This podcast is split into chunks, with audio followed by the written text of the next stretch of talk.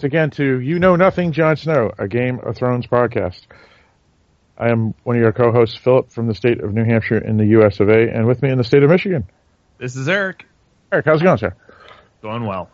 Excellent. And in the state of New York. I am no one. How are you, Phil? Good, good, Mike. Co-host Mike from New York. Um, referring I to liked your joke. the, the faces of no name house or whatever it's called. I don't know. The, the god with no face or I don't know. Who cares? Many faced God. Yeah, it's one Right. of the storylines I don't care about. But yes, that's right. Um, Because it's not a Sansa storyline. uh, anything out of Westeros is, is a boring storyline, in my opinion. That's just me, though. Don't attack me. Just a personal opinion. Why? That's half the fun of this podcast. Well, let me let me rephrase. Everything not in Westeros, north of of uh, that the sta- Sand Snake City. Anyway, Anyway, yes. Uh, so Basically, anything without hot chicks, that's going to be a problem. right. Um, so let's see here. Uh, some house cleaning here. First off, uh, Eric, you actually do a couple other podcasts, but uh, one of them you, you do with your buddy Dan. I do. It's a general interest podcast called the Scancity Podcast. That's A S K A N C I T Y. You can find it on Stitcher and the iTunes Store. And Mike, you do a genre blog.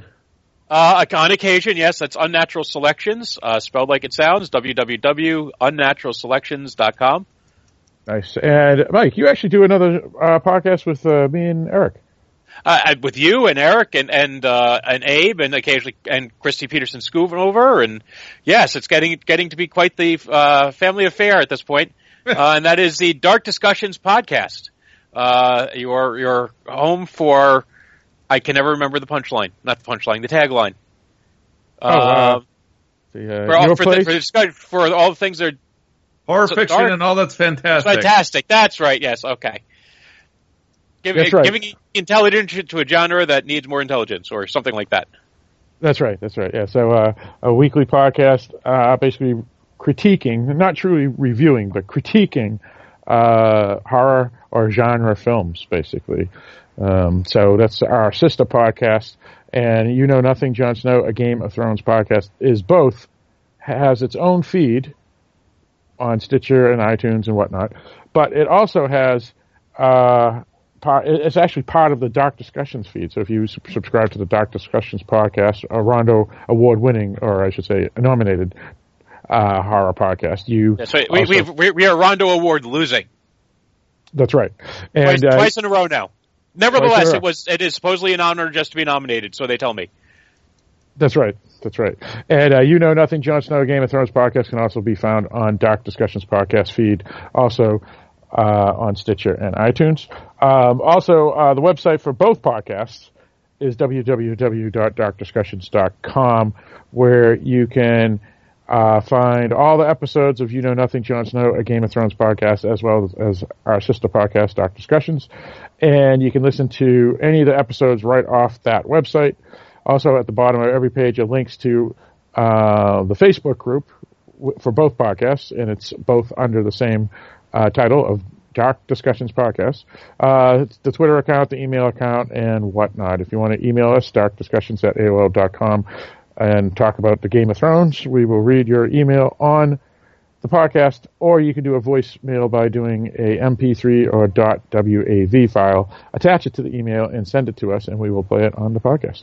Um, also, on the right of the front page of darkdiscussions.com are links to Mar- Mike's uh, Unnatural Selections uh, genre blog, as well as a Scancity podcast, if you so happen to uh, decide to go listen to Eric's other podcast or Mike's read Mike's blog and you forget the name, you can always just go to darkdiscussions.com and on the right side are links. Um, now let's see. Uh, any news or updates that are, I guess, Game of Thronesy, George R. R. Martin, uh, Benioff, Weiss, uh, any of the actors or actresses of the show not, that just happen to have news? Anything? Anyone know? I, I haven't seen anything, uh, actually. Well, uh, apparently, Kit Harington came out today and apologize to everybody for being such a big fat liar. Well, and we will discuss why uh, he's apologizing and what he's lied about. Though anybody who's listened to this podcast probably already knows. Never well, I think mind. just about everybody already knew, and I kind of go with uh, what's the old line? Well, if you didn't want me to lie, why'd you ask? uh, you know, you, you, you you're not going to expect the the actor is never going to say yes, yes. In fact, uh, I know exactly who did it, and this is this is. I know who shot OJ, or uh, not who shot OJ, who shot JR. I know how this is going. You know, this is going to end up, and I'm going to spoil it all for you. Um, because they're not going to do that because that's silly. That's counterproductive to the uh, what you know the benefit of the show. So, of course he's going to lie, and and shame on him for for for apologizing for lying. Shame on him for apologizing. Shame, shame, shame. Let him lick his lips at the man with the big cock. Ding, shame, ding. Yes.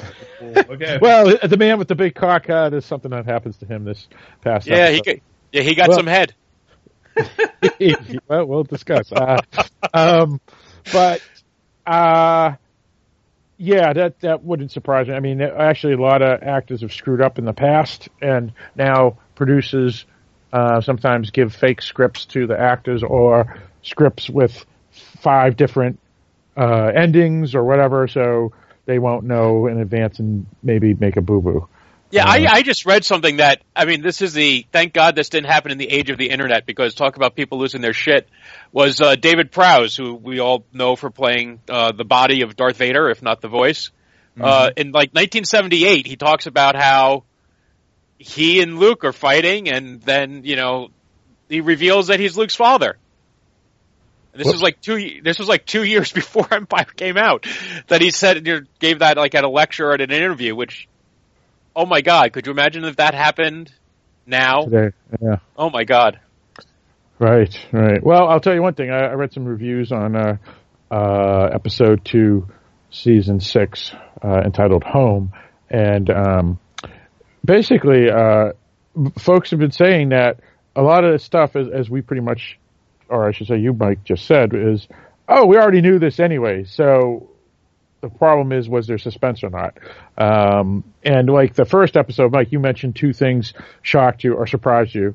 Uh, one was um, the Sand Snake Rebellion, and the other one uh, was uh, what the hell was it, Mike? There was a second one. Uh, uh, that. Oh, the naked lady. Naked Oh, yeah. That that the Red Witch was actually hundreds of years old, and uh, everything else we kind of all knew it was going to happen. Just how was it going to happen? We just weren't sure, but therefore it wasn't as necessarily suspenseful. Uh, and a lot of people, specifically Time Magazine's review that I read uh, yesterday, said the same thing about this episode. Um, and and whatnot. And they even compared this episode to uh, Glenn in The Walking Dead and and his quote unquote uh, possible death in, at one time. Uh, that's there's there's a lot of difference, but I, I think personally, but uh, all the This is not a pieces. Walking Dead show. Yes. Well, my my point being is that there that was a that was an intentional mislead. Um, yeah, that's true. information withheld from the audience. Here, the audience had all the pieces. This is why nobody is surprised that what happens happens because they were pretty much upfront with the audience, and what happened is pretty much what everybody who's paid attention could expect to happen. And uh, so I don't, I don't, I don't take issue with that. I think it's, a, I think it's hard to compare. No, that's fair. That's fair. I, I think, I think oddly, and I'm, I'm actually surprised because I thought I was a, a, um, you know, a, a lone person on the hill screaming at the sky. But um, the things that make Game of Thrones best for me is when what I'm not expecting actually happens, rather than what everybody expects. And unfortunately, I guess for some critics this year, which um, shocked me that they were kind of on my page, even though I'm loving the series as is, and it's my favorite programming period. Um, I could see how these critics may be a little upset because it's like everything we all we know is going to happen is happening instead of the twists that they had in earlier seasons that we were shocked, such as the red. I mean, the yeah, the red wedding and Ned Stark and Here's the thing, uh, though. Charles Dance and all I call other things. bullshit. I call bullshit because uh, you can only have so many twists before it's just fucking insanity. Um, you know, and some people would say that having a dead character come back to life is a twist, but now for some reason, because this show is expected to have so many twists, it's now what's expected. So it's not really the show that's changed; it's our expectations, and our expectations are bullshit. So knock Right, it off and enjoy the show. And and I would say it's if I think of shows like uh, the, getting into later seasons of Heroes or True Blood, where those shows kind of went off the rails in part because they were trying too hard to come up with a way to shock and surprise you every episode. You know, find a new twist, find a new reveal, find oh the person who was a double agent's now a triple agent and a quadruple. It's at some point you have to let the narrative take over, and I kind of think you know, it's almost like playing chess in that at the beginning of the game, there's so many pieces on the board, anything can happen.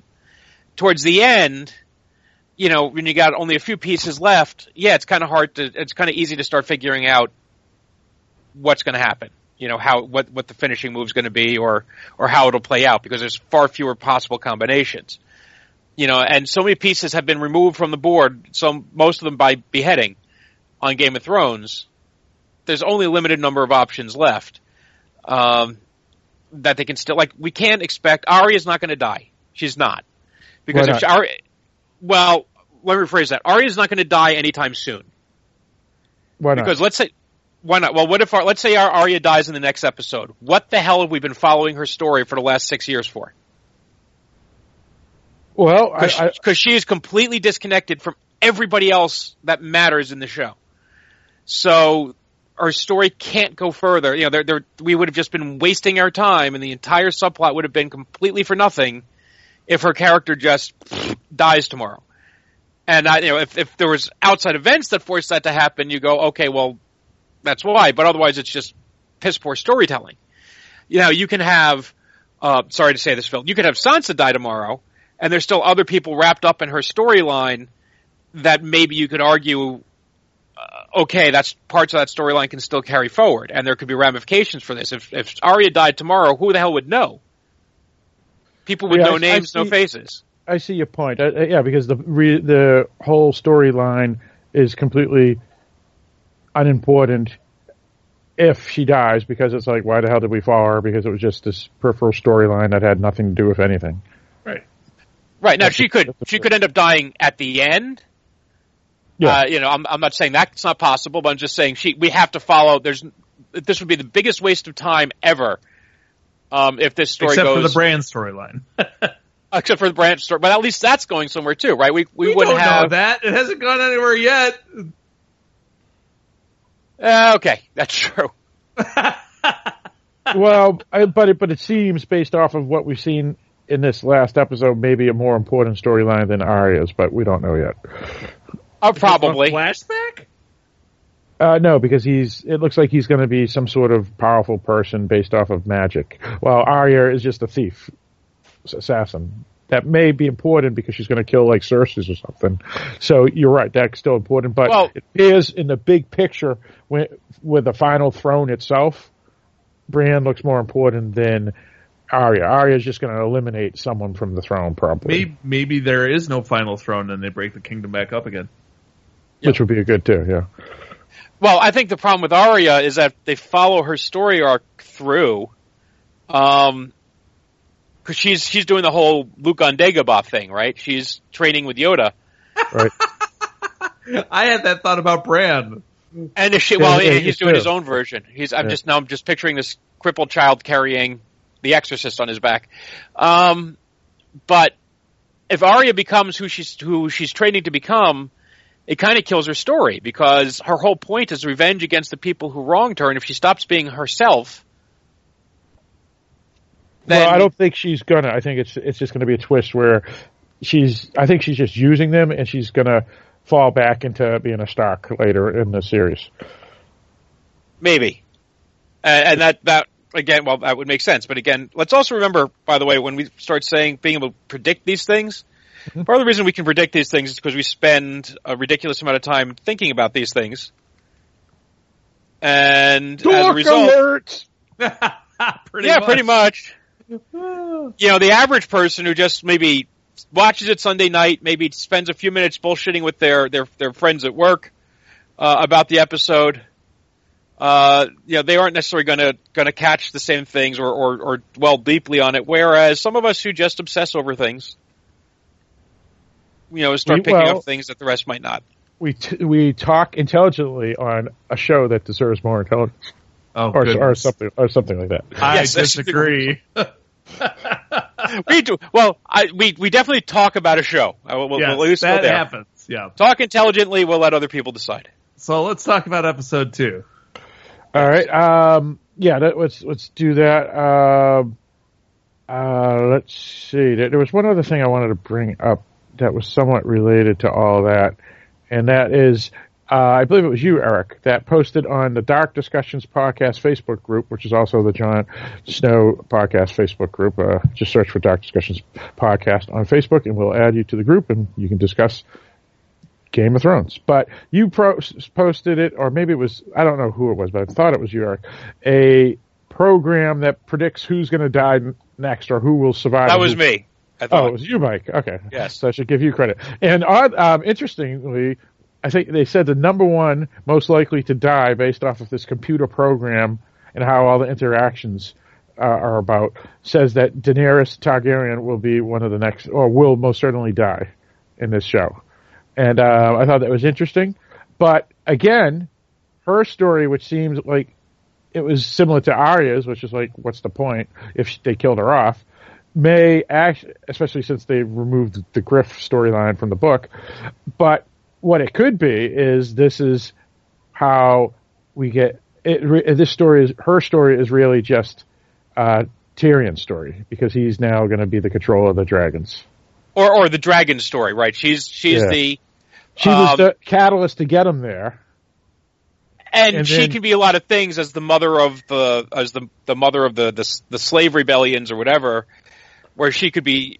I, I could arguably see her as like a mother figure or, or a martyr figure rather. Um, so yeah, I could see it. Like unlike so her storyline, if she died in the next episode, I don't think her storyline would have been a complete waste because it will have there will still be ramifications on the board. We can still follow what's going on in Meereen. We would still follow what was going on with the dragons. Um, and so yeah, so I think that's it's possible. I don't know that I agree with it. They did say Sansa was probably the least likely to die. Yes, I Um, saw that, which is wonderful. well, yeah, but it's just let's remember Theon hasn't died yet either. And that just because she dies doesn't mean she gets a happy ending. But she's going to be on the throne, I tell you. Oh my god. Anyway, continue, Mike. I'm sorry. She's going to be on the throne, but her arms and legs will have been cut off. She'll be blind. Burned horribly. uh, and and somehow getting raped by Theon with magical dildo. Um, I'd still marry that woman if I was single. yeah, we know. All right, so anyway, uh, episode two. What did we think of it? okay. Um, um, well, uh, yeah, Eric, why don't you go first? Yeah, what did you think of Home? Uh, I liked it. Uh, there were some awesome moments. There were some other things that I didn't enjoy. They brought in a couple storylines that I just really don't care for. Uh, those being the Greyjoys. I could give less of a shit about the Greyjoys. Uh, and Bran, don't give a fuck about Bran. So I get a little irritated when I have to waste my time watching those things. Uh, but I enjoyed everything else in the episode, particularly uh, Tyrion and what's going on up north. All right, very good. Uh, yeah, I, I mean, I I enjoyed it a lot. I, I mean, the show is is like um, a Christmas morning to me as a child. So, um, yeah, I, I enjoyed it tremendously. Uh, even if certain plot points are more obvious than they were, say, two seasons ago or three seasons ago, and I like it when I don't or can't predict things. Um, and I do always like when characters people love die off because that's kind of just a cool twist, even if I like the character myself. Um, and, and even if it does upset me personally, it's fun just to watch everybody else go insane. Right, that's true.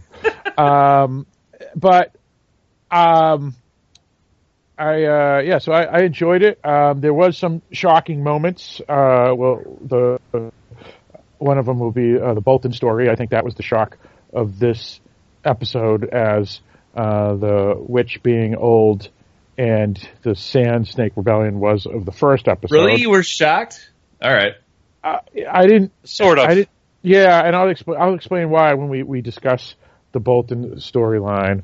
Um, and I can say a lot of critics are, aren't too happy about the storyline and what happened because of the Bolton character and how he was a poor man's Charles Dance and um, was therefore very good on screen. And I have to kind of agree. I've always enjoyed his character tremendously, no matter how evil he was. Oh, he I got nothing about that dude, but this particular plot line they telegraphed from a mile away. Yeah, all right. Well, I, for me, I was surprised. I guess Mike, you, you kind of agree with me, but we'll we'll discuss when we get to it. Um, but generally, yeah, I liked it. Um, unfortunately, you know, some of the beats didn't work. I mean, the end beat.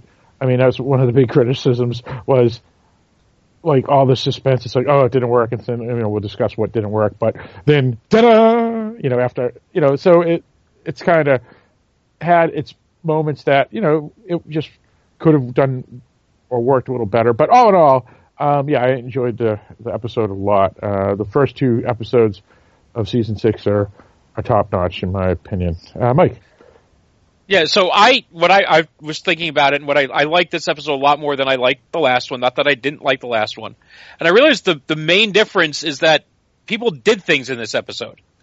Um, in the last episode, it was a lot of, oh, do you remember when this happened? And do you remember when this happened? Do you remember this is where we left this character off? So like, Daenerys listened to people talk to her. Um, Cersei stood out the you know stood up by the water and saw her her daughter had died. You know they didn't, she didn't do anything. You know, she talked to her her brother, but again there was no action taken. It was she got caught up. Tyrion and and Varys walked through the streets and then saw boats burning. They didn't really do anything. The only one place where there was actual affirmative action taking place was Brienne saving Sansa and then Sansa knighting Brienne or whatever was going on. I don't know. Right. It wasn't really knighting, but um, and then and uh, Ellaria killing off her king. But nobody gives a shit about the Sand Snake, so I don't count that. Um, even you know the the wall. It was basically one guy ran off, but we didn't see him. But then it was just okay. Everybody hide for the entire episode, and hide badly because we all knew where they were. so, um, and the big reveal was Melisandre took a thing off, which and really I still don't know what it means, right? In in the grand scheme of things. All it means I'm is saying- she's old. and I'm, Yeah, I'm she's- saying- she's I'm old. Oh. it's it's her losing faith and she's showing her, her true self to herself that I'm Right. really just a nobody. Right, but I'm saying in terms of it was shocking because let's let's be in politic about it. It was shocking because it was an old woman's wrinkly body on the screen, and you know it's and and it was and so it was a bit of a turn off for people who were getting titillated at the idea of seeing Melisandre again in in the nude. It really, it didn't add much to the story. It was just more of a what the hell moment. I think it was. I know you're saying it's a what the hell moment, but I think it was a character building moment because it demonstrated it makes the witch now more of a three dimensional character because we're now looking at her as a human being and She's someone who feel- who feel thinks she's failed, and And I think and that's what I think the the main purpose was. Whether or not it was done effectively, which I think it it was. Generally, you're saying that it was more of a shock moment than a well, no, I'm saying I understand that point of it, but it, but as far but it's as far as uh, from the way people react, it wasn't a they killed Jon Snow moment. It wasn't a they beheaded Ned Stark moment. But Right. you know, you, people got that internet reaction that you know, oh my god, that's not Yeah. really what it was. You're right. It's a character moment. Right. It really wasn't a big thing. It wasn't. It wasn't a. She didn't do anything. She just took her thing off and realized we realized she's kind of sad, which we kind of knew she was there. If you've been paying attention, she was pretty much there once everything went to shit last season. Mhm. So this episode, you had people actually engaged and active and doing things, and their plots advanced. Even Arya, right, was just get get her face beat in last episode. At least tonight, she moved on.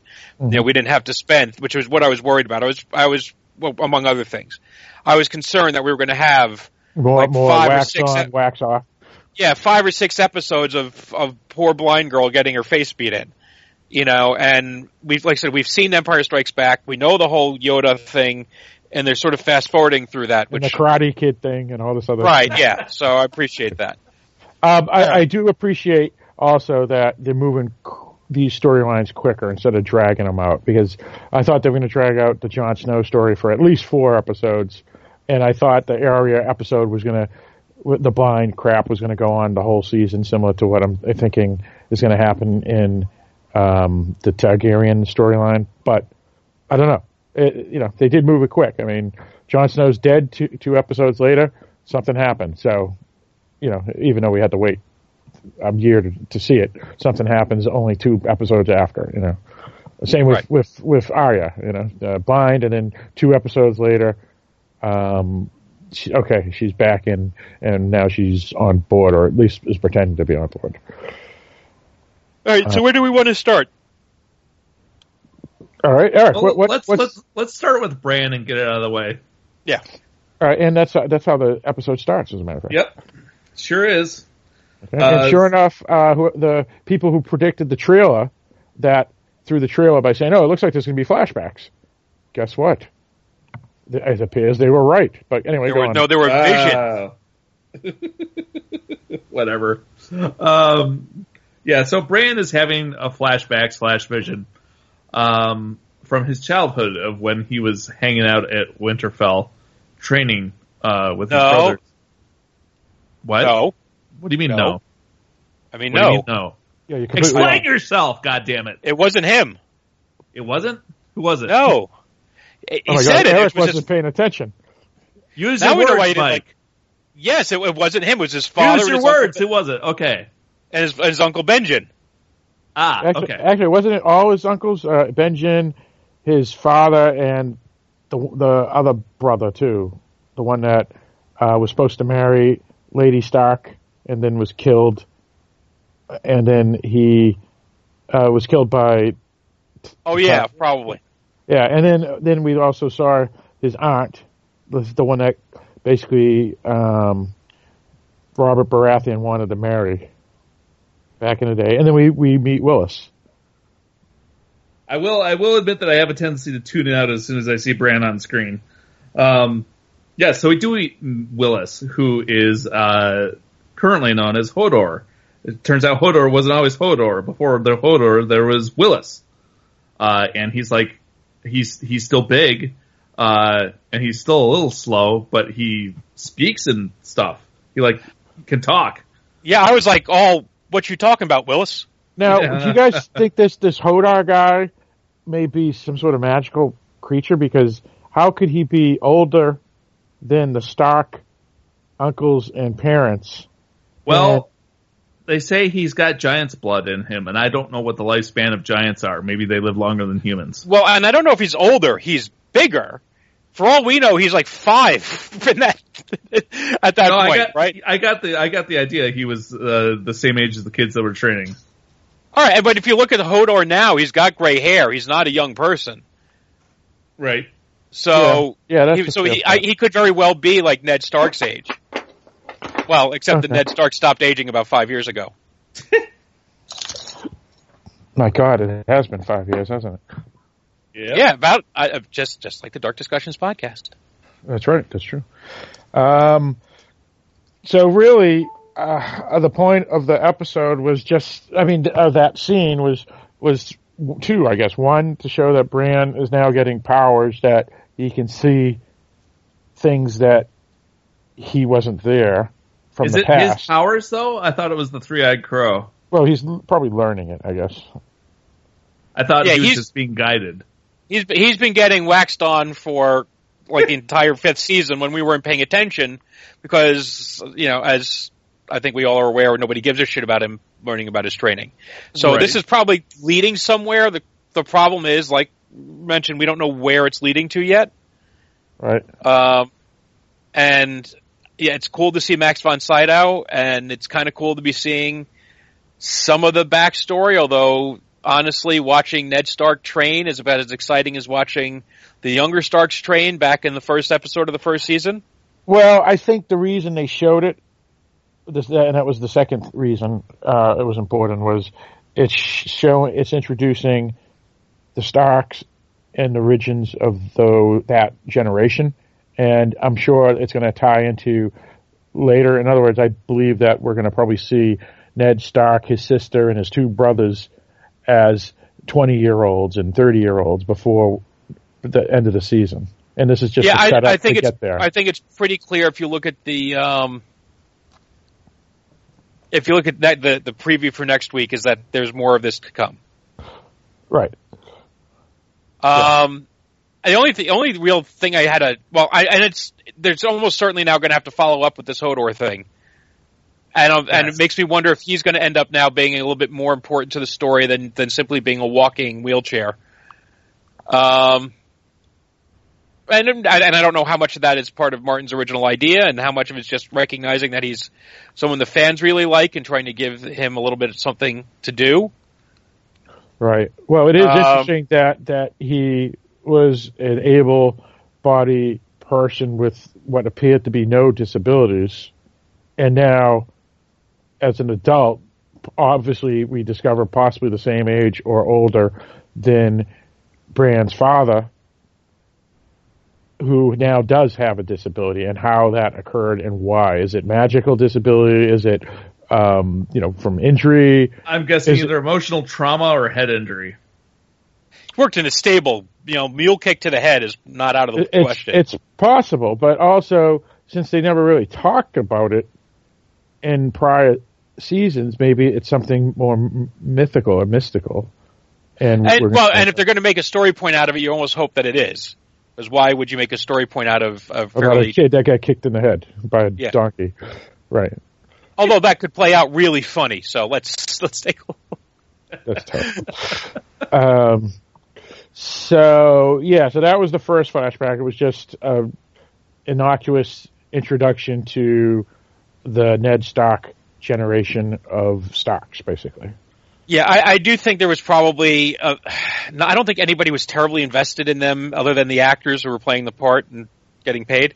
Uh, was terribly invested in the storyline in the first place, and taking a year off hasn't helped. And I, I like Bran storyline, yeah. In the Bran story, and when they go to whatever her name is, um, oh, uh, I, I, really uh, Meera outside Meera. the cave. Meera. Yeah, I I, I, I already talking, said the name. It's Meera. It's Meera. Yeah, and Meera, and talking to the fairy creature, and I, I, I really could not care less. Um, and, and, that's unfortunate. I, am hoping that they go somewhere with it. And I've had storylines I wasn't interested in take take better turns after a while. So maybe that's going to happen. Well, yeah, I, I if, I, if Bran doesn't kill at least a thousand people, I'm going to be pissed. Well, I'll give you this, Mike. Or um, Hodor. Somebody in that thing has to do I'll, something. I'll, I'll, give you this. In the book two, uh, Meera was an interesting character, and her brother was a very interesting character. At least I thought because we're learning things about him, whatever. But you're right. I mean, when Brianna comes out and says you're going to be important and blah blah blah, and it's like, who is this Meera person? Because her character's so underdeveloped. Um, I did like the fairy. That was kind of cool look. I mean, a kind of cool creature. Uh, look, it's a but, cool look, but we haven't spent any time with them to, and, yeah. and you almost forget that they existed. Well, and, and I, I did have to look up the. I did have to look up Meera's name to remember what the hell it was. Yeah, I remember Meera because uh, there was a, a girl that I went to high school with. Her her first name was Meera, and it it's a Indian name, and and it was very uncommon unless you're obviously Indian. So when it was on the show, I was go, oh, that's interesting. And so I've always remembered that character's name, believe it or not, even though the character's been like we've discussed inconsequential, um, or appears to be anyway. But the thing is, is that um, I honestly wish they had just threw out the whole Arya story and, and done the Bran story because I think the Bran's story would have been more interesting in the long run to watch than develop and then than Arya's, in my opinion. In other words, if I was forced to watch a boring storyline, I'd rather have seen Bran's and had Arya disappear for one season, personally. But that's just me. But Arya actually did some things last season, where apparently Bran spent all of last season in a tree. Uh, yeah, all right, that's a fair point. I see your point. Now, yeah. uh, now they did they did drag a lot of Arya's stuff out needlessly. There were too many. I thought they we spent a little bit more time watching her wash dead bodies than was necessary. But you know, she did at least kill what's his face. Right. Um, But he was an inconsequential character, really, too, right? It was just a character moment for her.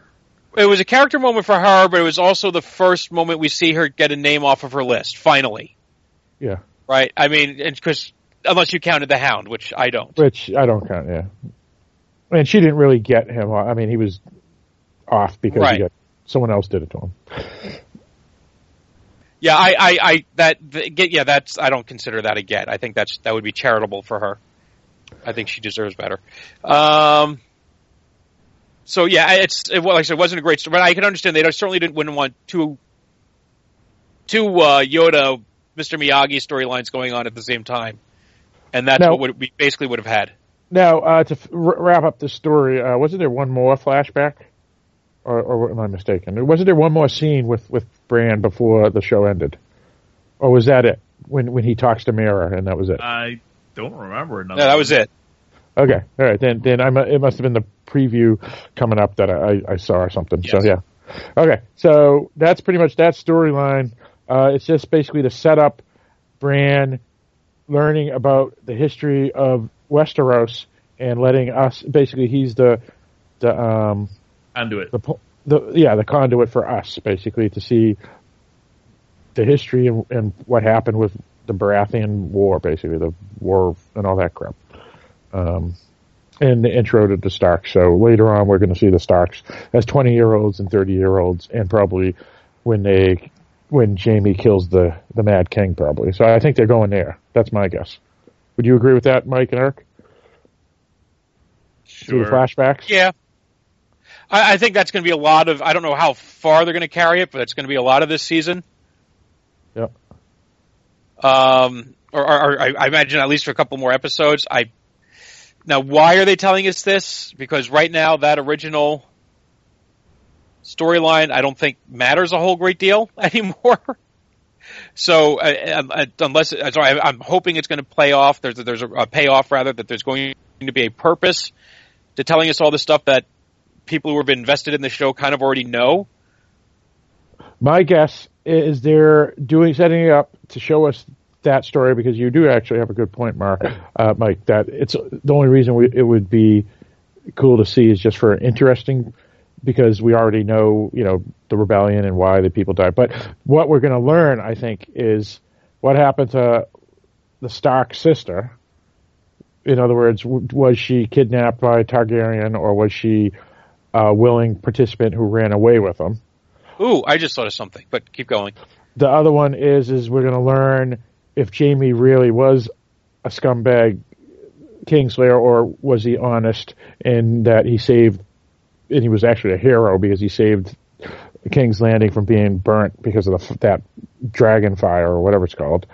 But I Um, mean, do you do you have any doubt about that right now? I mean, I don't. I believe that story. because I don't because I don't think unless I don't think he, they have them tell the story in the ways that he's told the story if it wasn't true. Well, I, that's a fair point, but you know, I mean, even though Jaime is quote unquote becoming a good character, I mean, they could you know pull a switch and suddenly he becomes Well, evil. maybe.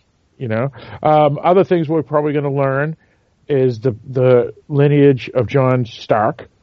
Also, we're going to learn more information about Daenerys and her brother and escaping. Not that that's I Wait, wait, guess- wait, wait. Did you say did you say John Stark? He did Y- say that. Well, Jon Snow, yeah. That's Um, right. That's what I'm thinking. Is that this may end up being how they they tell us who Jon Snow's parents are?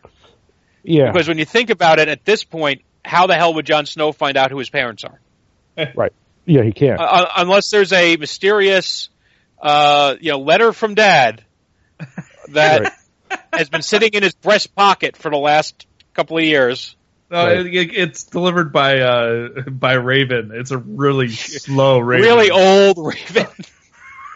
right. Um, but uh, that's what I think it's going to do. It's going to actually show who that. I think that's really where it's going. Mostly is it's going to show us who Jon Stark is. Probably That's Jon who? Jon, whatever. Snow. You Um, know, what's the name of the podcast, Phil? You know nothing, Jon Snow, and I surely don't know nothing. I'll tell you that. Uh, but technically, he's half. He is a Stark. He's just he was just a bastard. Well, just well, a bastard. that's what they say. well, I'm some- still hanging on to my Baratheon theory. Right. Well, some people are going to say that. Well, he could still be a Stark Tar- too, but I, I think he's going to be half Targaryen and half Stark is wh- wh- where it's going to go. But I think he's going to be half Targaryen, and half Baratheon. Yeah, all right. Yeah, no, which is possible as well. Um, but I think the sister, the star, Ned's sister's important in a sense. I think he's going to be the, the daughter, the, the son of Ned's sister and a king, the Mad King's son. Okay. is my guess. But either way, that's, Right. that's- yeah. All right, so uh, let's move on. Um, if we have to refer back to this, we can always. Um, Let's do Let's- Arya and then the Greyjoys. So get all the shit out of the way, then we can talk about the good stuff.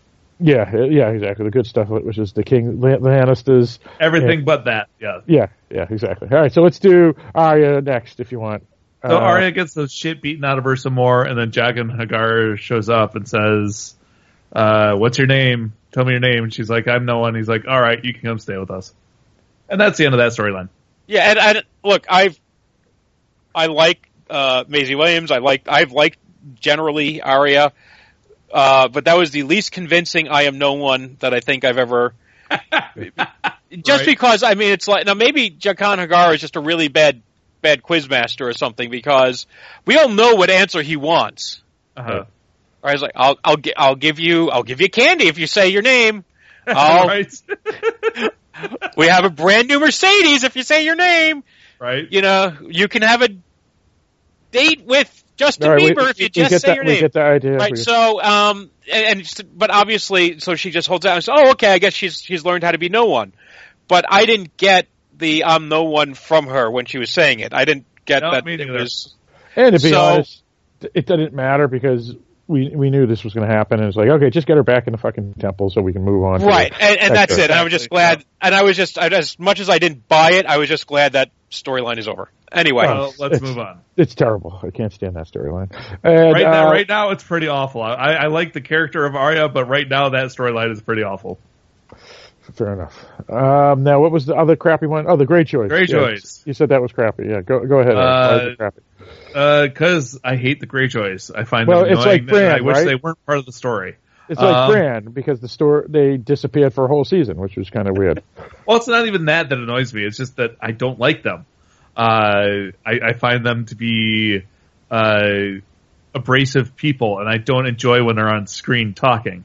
Uh, so that's basically it. I don't like them. Uh, but anyway, so the uh, Balon Greyjoy uh, goes out for a stroll and uh, runs into his brother Euron, who uh, isn't very polite and throws him out of the way off a bridge uh, and kills him. Um, and Yara wants to be the leader of the Greyjoys, but nobody else wants that because They have a penises. vote. Um, I don't think that's necessarily it. I think it's some sort of weird vote. oh, I think it's both.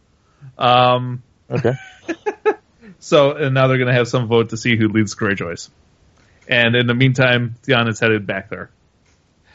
and I see, I, I kind of no, I, you've read the books, and admit you, you keep saying you've you've forgotten the books. Um, so, but I, so I don't know where this is going necessarily. Uh, where you have a better idea, and I don't have that that same feeling against the uh, the Greyjoys yet that you do. I, I just like the fact that they're a, a seafaring people that have properly embraced the Kraken as their sigil. Um, and I appreciate that. But I, I like I thought visually, I thought that was a fantastic moment of him crossing the bridge and having the confrontation on the bridge. Oh, it looks great. I'll give you I, I- especially on, on TV. I don't know anything about this. What was his brother? Right. other than what they told us. So I, so I have no idea if he's going to be a good, a, a good as an interesting character or not going forward. I like um, Theon's sister a lot from the time that she going back Yeah. to when we first met her, and she was She's very honorable character. Very honorable character. Well, sort in her own way, in her Greyjoy way. Well, that's what I mean. Yeah, yeah. Uh, and I do kind of like the the weird philosophy that the because there is a perverse honor to it, right? The you know we pay the iron price. You know, it's a very pardon the What pun. is dead stark, can never die. but his dead kid can never die. We pay the iron price, you know, and, and it's a very stark way of life, and it's I find that as an Ah, interesting stark side of philosophy. way of life. I said I, I, I yes, yes, and um, so I so I kind of like that whole thing, and as I mentioned last episode, we know that Dany's going to need ships, and we know there is a group of people who happen to have a lot of ships. Ooh, That even that's on the, even if they are on the other side of a continent. Yeah, well, we'll see. We'll see what happens. No, I, I like I like that, Mike. That's that's nice. Not that I want Daenerys. I want her to be removed from the, the playing field, but if the Greyjoy connection is interesting. So yeah, so it could be them. I, I had suggested Dorne last episode. It could could be the Greyjoys or it could be both. You said it Um, could even be the la- the remainder of Stannis's homeland. I think. Yeah. you said Now, that. now, now, am I am I wrong in thinking it's been two seasons since we've seen any of this? Yes, they, they were completely out of uh, season five, just as Bran was. Right. That they well, not just season five. They were out of season four, I think, or most of season four. Uh, they sent Theon's balls to the old man. Oh, but the Eh. sister was was in in season four. Uh, like yeah, like at the very beginning of season four, very early, and that was about it. Right. There was in like one episode, so we've seen them for like one episode in the last three seasons. Mhm.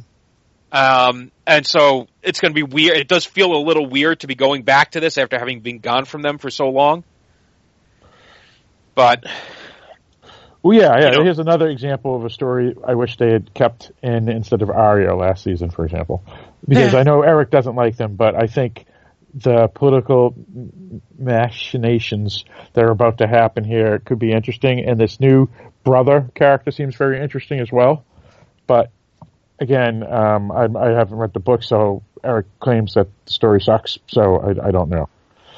and, and the problem is that I have no idea. Like, really, how is this all going to tie in? Who's going to end up being in charge? Uh, who else is going to be competing for the throne? The salt was it the salt throne they called it? That's what they call it in the show. They call it something different in the books. Okay. Yeah. So all right. So anyway, so that's that. I, I just I liked it. I just even just for the visuals, I thought were fantastic. Um, No, Yeah, I- the, storm, I- I- the storm was a hell of a storm. I'll give you that. I actually am, am more to say that I, this storyline, at least in this episode that I saw, was very entertaining and I enjoyed it. I've always liked the Greyjoy storyline, um, even completely opposite than Eric. Uh, so this is actually a thing that I'm looking forward to. But again, it's just perspective, I guess. uh, just a better perspective than Eric. That's okay. Or you're both wrong. No, no, no, no. No, on on those occasions when Phil agrees Yeah. with me, he's clearly not wrong. That's right. That's correct. and and and and the this dark, dank, and weird people. The you said they're they're abrasive. I mean, this is the stuff that I like. It's good. No, no, but I can understand why because they are that they are unpleasant people. So I could certainly understand Yeah. not wanting to spend any more time with them than is absolutely necessary. Well, you know what? It kind of reminds me of another version of the Starks. I mean, they're both northern people and whatnot. They're just more miserable than the Stark people. But all in all, I love that old English Viking, you know, Northern European feel to the story that both, you know, uh, Winterfell and the Greyjoy storylines happen to be. And so, I mean, even Stannis was a little kind of the Northern European storyline. So I, I enjoy that. So these things don't bother me as much as say Eric. Obviously, Eric liked the Stark thing and probably liked the Baratheon Stannis thing, but here he doesn't. This one fits in perfectly because it reminds me of uh, the old European, you know, King Alfred English stuff. That Right. you know, so that's that's why I like it. I think. All right. Anyway, so let's move on to our next tale of woe. Who would next? Who, who's next? Who's Oh. next? Uh, shall we go to King's Landing? Well, Uh, no, no. Let, let, let's let's just finish. Let's do Sansa Sansa first because her storyline's very sm- short. Okay. Yes. Yeah. Um, Sansa's so, there. She's heading north. The end. No. Well, nope, no. there's- Theon is leaving. Who's leaving? Theon, Theon. Oh, I already said that. you did? Yes, I did. Neither of you were paying attention to me, but that's all right. No, I, We weren't said- on that section yet. I said that Theon was going back home. Oh, see, you, you that's what happened. There was a there was a pause where you you must have broke out. Sorry. No, So I repeat said it while we were talking about the Greyjoys. Because he's a Greyjoy. Oh, Uh, okay. I got it. Yeah. Okay, so we- Right, we, we, yeah. me, and, me and Mike were so excited about the Greyjoy storyline that we didn't even pay attention to you. Eric. Well, what I like about it is is that it's moving him in direction, right? And so again, there, there's affirmative action here. Uh, someone is taking action and doing something. Where we had- person? Where we Oh. had been assuming that Theon was going to basically be Stay with Sansa, right? yes, he was going to be Sansa's handmaiden, right? For lack of a better term. Well, I, I figured he was going to be some sort of advice. I think I thought she he was going to be the the angel on her shoulder type of person. You know, like an advisor. Like even though he's not smart and all this, he was had become good enough in his soul that he would say, "Oh yes, you should let you know let Brown." Uh, Brienne, you know, bow to you and, and accept her, and you can do that. You know, I thought that's what he was going to be. Well, I gotta say though, I really appreciated the uh, validity of his reasoning for going back to the Iron Islands. Uh, he was like, "Duh, duh, "Your brother's never gonna let me live. What are you? Who are you kidding?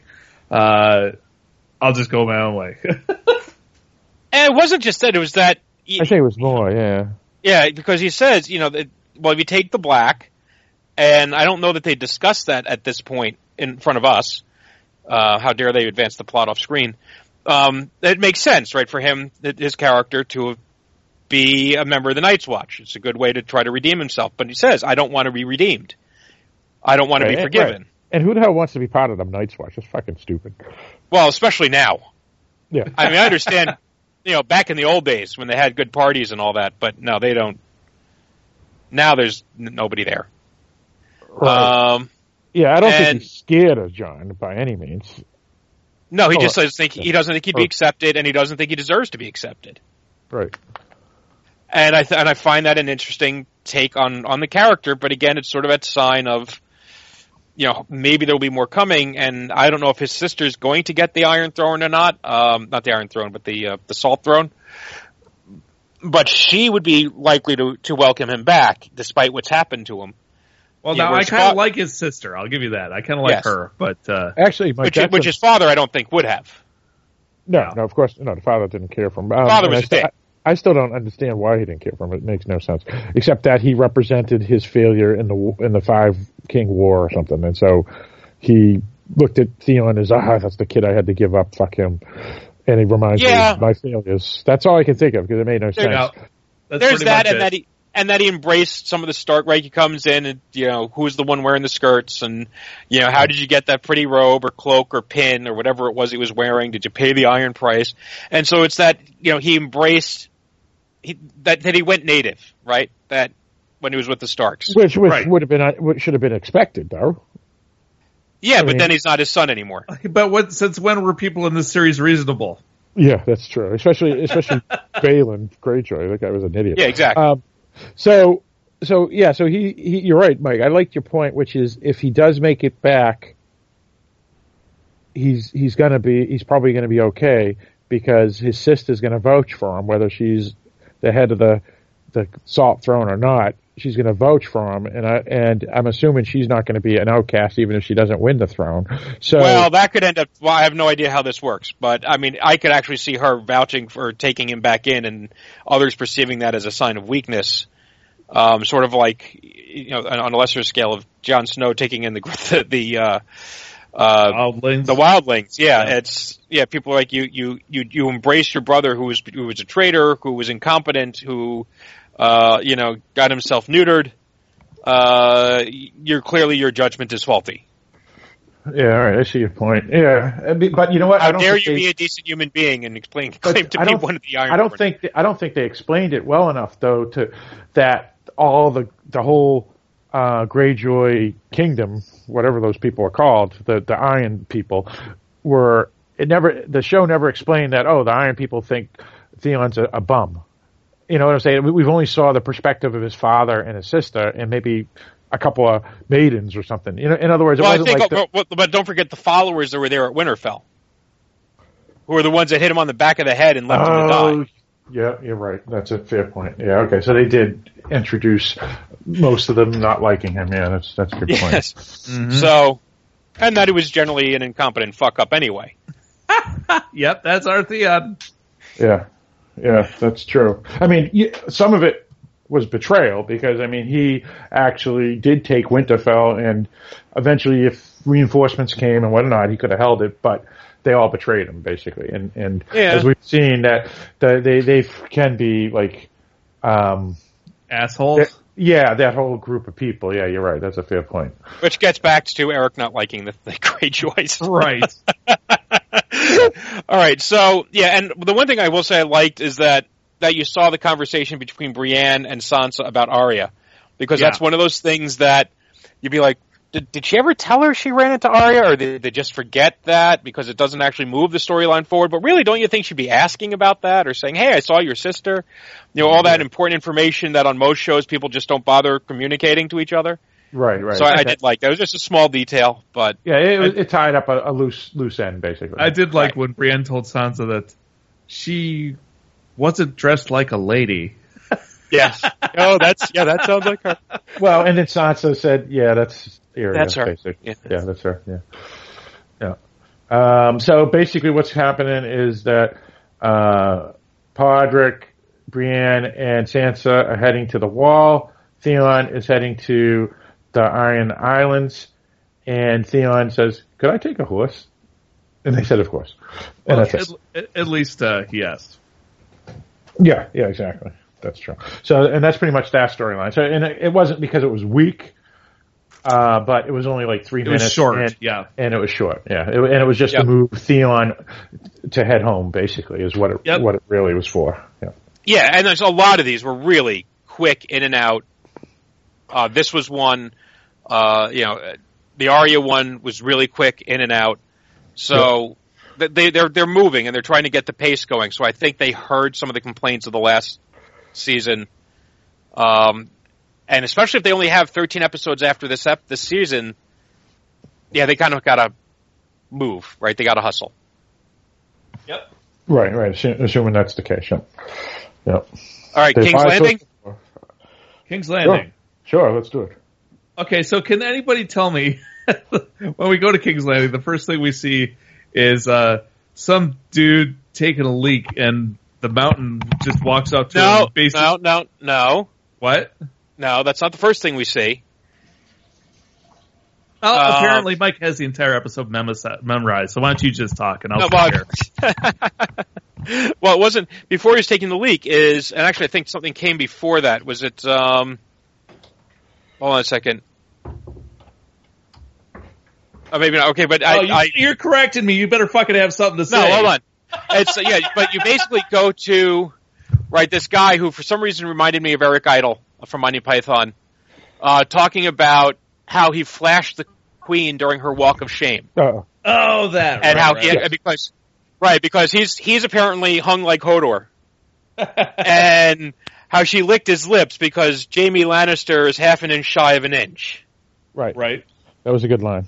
and and say no more, say no more.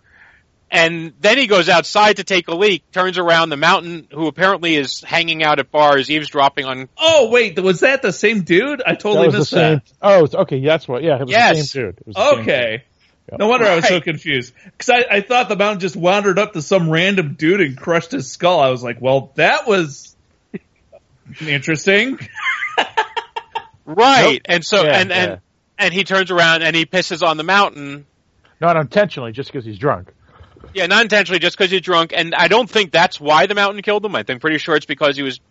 He, dr- he, he Slandering the queen. And, yeah, exactly. That's exactly why the, he killed him was because he wouldn't have even stopped and give a rat's Okay, ass that, if the guy was that pissed. makes a lot more sense now. Yeah. So he And- kills and the guy. And it, yeah, go on. Go ahead. No, go ahead. Oh, I was just going to say that it, it was another. Also, basically, I think the sheen was intentionally put in to show the loyalty of the mountain, and that he can literally still kill people, like squeeze heads opens, like he did with Oberyn. And and that Cersei is remembered things. Cersei is faking names and kicking ass. Uh, oh, right. Yeah, may, yeah, maybe she. Yeah, she somehow had her little birds find out who this guy was and had them out to go find him. Right, um, or or something like that is going on. Um, Well, then there's going to be an awful lot of people with crushed skulls in King's Landing because pretty much everybody lined up for the Walk of Shame. Yeah, but there was just there was one guy I remember distinctly jumping up in front of her and And no, I was- remember that too. Yeah, and this was him. and yeah, wiggling his waggle, giving a little waggle. Um, anywho, uh, yeah. So, and uh, this is uh, Game of Thrones is known for its brutal, violent, ugly deaths. This is one of the few that I would say was just flat out hysterical. right? He basically just like grabs the guy by the head and slams him into the wall, and he's dead. And, Not and, that- and, the, and the head was flat, turned flat, basically. Yeah. Uh, And not that I think Cersei needs her honor defended, or for that matter, has much honor to defend. Uh, but yeah, I just, it just, you, you kind of felt like the guy had it coming. The guy is an Right. idiot. Oh yeah, if this was a a um, a third world banana republic, these people, this guy would have, if not killed on the street like he was killed, he would have been rounded up and, and killed in jail for sure. I mean, that's that's just how these things happen. You know, I mean, if if you denounce, you know, say a bad thing to about Fidel Castro, guess what? You're in, in a jail and, and probably dead within a week. So, Yes. you know, so these things do happen. These things do happen. And uh, this was just a demonstration that Cersei's is still Cersei's. Don't think she is this person that we should pity, even though we still do because we want her to kill all these scumbags. Um, I, I do question how exactly he found out that this guy was sitting there, but I'm going to guess that this is probably not the only time he's told the story, and it, yeah, Yeah. it probably just word got back to her, and she sent him, dispatched him. So Right, he probably tells that same story every day. yeah, Yeah. probably or or multiple times a day. Yeah. Um, and yeah, so and then we cut to Cersei, and there was, an, and the Mountain comes to take her to uh, what's her face's funeral. Yeah, his her daughter's funeral. Right, but what I thought was interesting was it started off with her. We we were zoomed in on her pulling off a thread off of her cuff of her uh, of her outfit, and I'm wondering, you know, is are they trying to show she's becoming unraveled? That she's pulling out loose, tying up loose threads? What was the symbolism supposed to be there? Have you been hanging out with Christy? No, but it was just a, it was a, it was kind of a weird cutaway to a character pulling on a thread. Uh, for those listeners who don't know what Eric's referring to, uh, one, one of the, the our co-host for Dark Discussions podcast is uh, Christy, and Christy is known for finding symbolism uh, deep in the screenwriting. And Chris, Christy is our pagan god, pagan goddess of symbolism. There is there's no Uh, pretty question about- much, yeah. Yep. Yeah, that's right. Um, so that's a fair point. I don't know. I, I didn't even notice it myself. I mean, you, you picked it up, uh, and you don't think it was something more than her possibly uh, a symbolism for her unwinding. I, I don't know. I don't. I'm not sure. Like I said, because I think it could, depending on how you read it, it could be read a couple of ways. Sometimes lint is just lint. Yeah. Right, and it, it might be that. Um, right. So then we find out she's not being allowed, and you know the Lannister guards. She's not going to be allowed to go to the funeral, and the Lannister guards, as a general rule, are a bunch of shits. Um, and I believe they're called I- the I- King's Guard. the King's Guard, right? Well, they're they're they're still a bunch of shits. However, I don't think I, that this is the first time I've ever found myself feeling bad for them, This- as they kind of had to deal with uh, with possibly getting their skulls crushed by the mountain. Yeah, they were really, really happy and relieved when he turned around and walked away. So, uh, yeah, so Cersei maybe has learned a little something because, yeah, but she's not allowed to go to her daughter's funeral because the king King Tommen doesn't want her to go there. He's trying to keep mommy safe. Yep. Uh, I don't know how effective he's going to be at that, but he, that's what he's trying. Well, and I did enjoy. Uh, then they they cut to Tommen and Jaime uh, looking at Myrcella's body, and I, I kind of really like this scene between Tommen and Jaime, where Tommen basically uh, admits that he's ashamed of being such a pussy. Uh, he, he's like, I, I can't save my wife. I can't save my mom. Uh, I'm really pathetic. I'm the, I'm a king. I'm supposed to be able to deal with shit, and I can't. Uh, and and I don't know what to do. And Jaime basically just tells him, "Go apologize to your mother." well, I, I I don't think it was that easy. Um, but uh, first, I just want to mention that I think, as you said, Mike, Cersei's is learning. In other words, she could have had the mountain do a bloodbath and kill all the the king's guard, and then blah blah blah. But she is learning to be more, um, I guess, non-reactionary. So that that was, yeah. So that was interesting. But the scene here, Eric, I think it was not as casual as as Charles Dance telling Joffrey to go to bed without supper. I think it was more King Tommen saying that the people, how can I rule the people or have the people respect me if I can't even, or even help them or save them when I can't even save my own wife and my own mother? And then Jaime basically says that you're just a human. We all make mistakes. Right. And Tommen is, is a sign that there is hope for the Lannister line if it manages to survive the series, which it right. probably won't. Um, that that they're not all shits. We just happen to know ones that are shits. Um, and unfortunately, Joffrey was the eldest. If Joffrey was wasn't the eldest, then maybe Tommen would have been serving there from the beginning, and we'd have a very different perspective on this family. That's right. Uh, yeah, Charles Dance would probably still be alive, and all these other things. You know, whatever. Because and and Tyrion yeah. wouldn't be, you know, uh, persona okay. non grata, and yeah, exactly. whole lot of things would have changed. And it's just that we happen to have, you know, the the, the mother, the the brother fucker, and the sister fucker, and Charles Dance, and Psycho Child is why we hate this family. So, well, and, and here's the thing though, is that Joffrey was a bad king because he was a fucking raving psychotic. Uh, Tommen's a bad king just because he doesn't know. He just doesn't know. He's a young kid he he doesn't know the world, the way of the world. He wasn't trained to be the king like Joffrey was. Uh, right, and that's a big those, thing. And he but, didn't get all those important etiquette lessons and all that, so he just doesn't know. But but he's he's learning on the job quickly, and I think what Mike said, which is if there's hope for the Lannisters, he actually could be.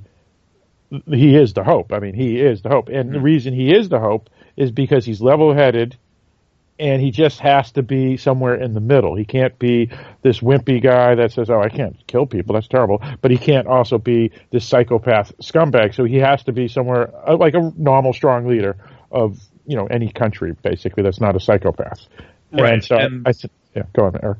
I was just gonna say, unfortunately, right now he's a weak leader who's not psycho. So right. he needs to become that strong leader. So the question is, it was today that episode home was that the first step of him I turning it, it around? Yep. I do too. I do too. Um, I, I, still don't think he's surviving the season, but well, but that could be just because of ha- happenstance, not because he's an idiot. Yeah, and I don't think he's an idiot. He's just he's a nice kid. His problem is he's kind-hearted and he doesn't want anything bad happening to his hot wife. You know, and it's and yeah, he's hopefully his his father, father uncle, will will be able to teach him something about strength and how yeah. to and how how to do strength in a in a way that's not psychotic. Right. So he's just got to make sure that the mother doesn't get her her talons into him too much. Right. I do like how they're talking about who killed the prince, Prince Sandsnake, whatever his name was. Oh, that was uh, yeah. So that was another says, loose end that they weren't they they filled in. My God. and it's like, do you, th- do you think it was mother? It's like, like you don't think your mother would do that? It's like, fuck yeah, mother would totally do that.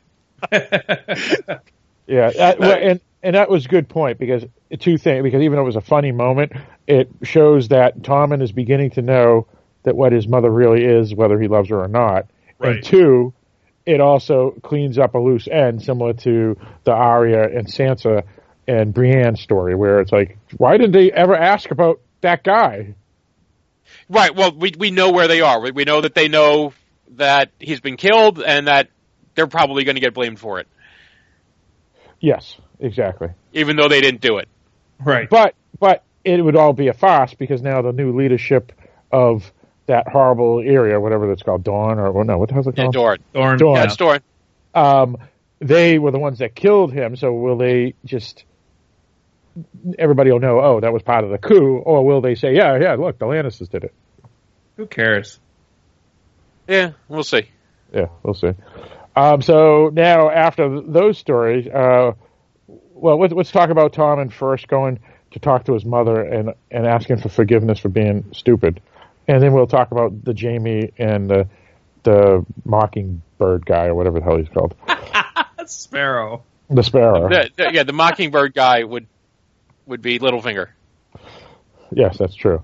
Um, so Tommen goes back to his mother and asks for forgiveness, and whether she truly forgives him, which she probably does, but is she using? Is she more, you know, being the little little sneak that she is? In other words, is she forgiving him because she's just, uh, I, I know I understand, or is she forgiving him because, okay, now I have my talons in him again? Probably Well, I a little- think- probably a little of both.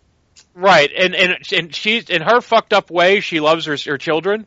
I, I think that's one thing they've been pretty clear about. And That's true. That's true. Yeah. but because she's screwed up, she can't love them in a healthy, normal way, right. and so she loves him in a in a controlling sort of way. In a you know, him being king validates me as his mother and Right. gives me power, and so she uses him even though she even though she loves him, yeah, that makes and she sense. probably and, and she doesn't. I don't think she sees it that way. no, I- again, yeah, I think She's not a healthy too, person.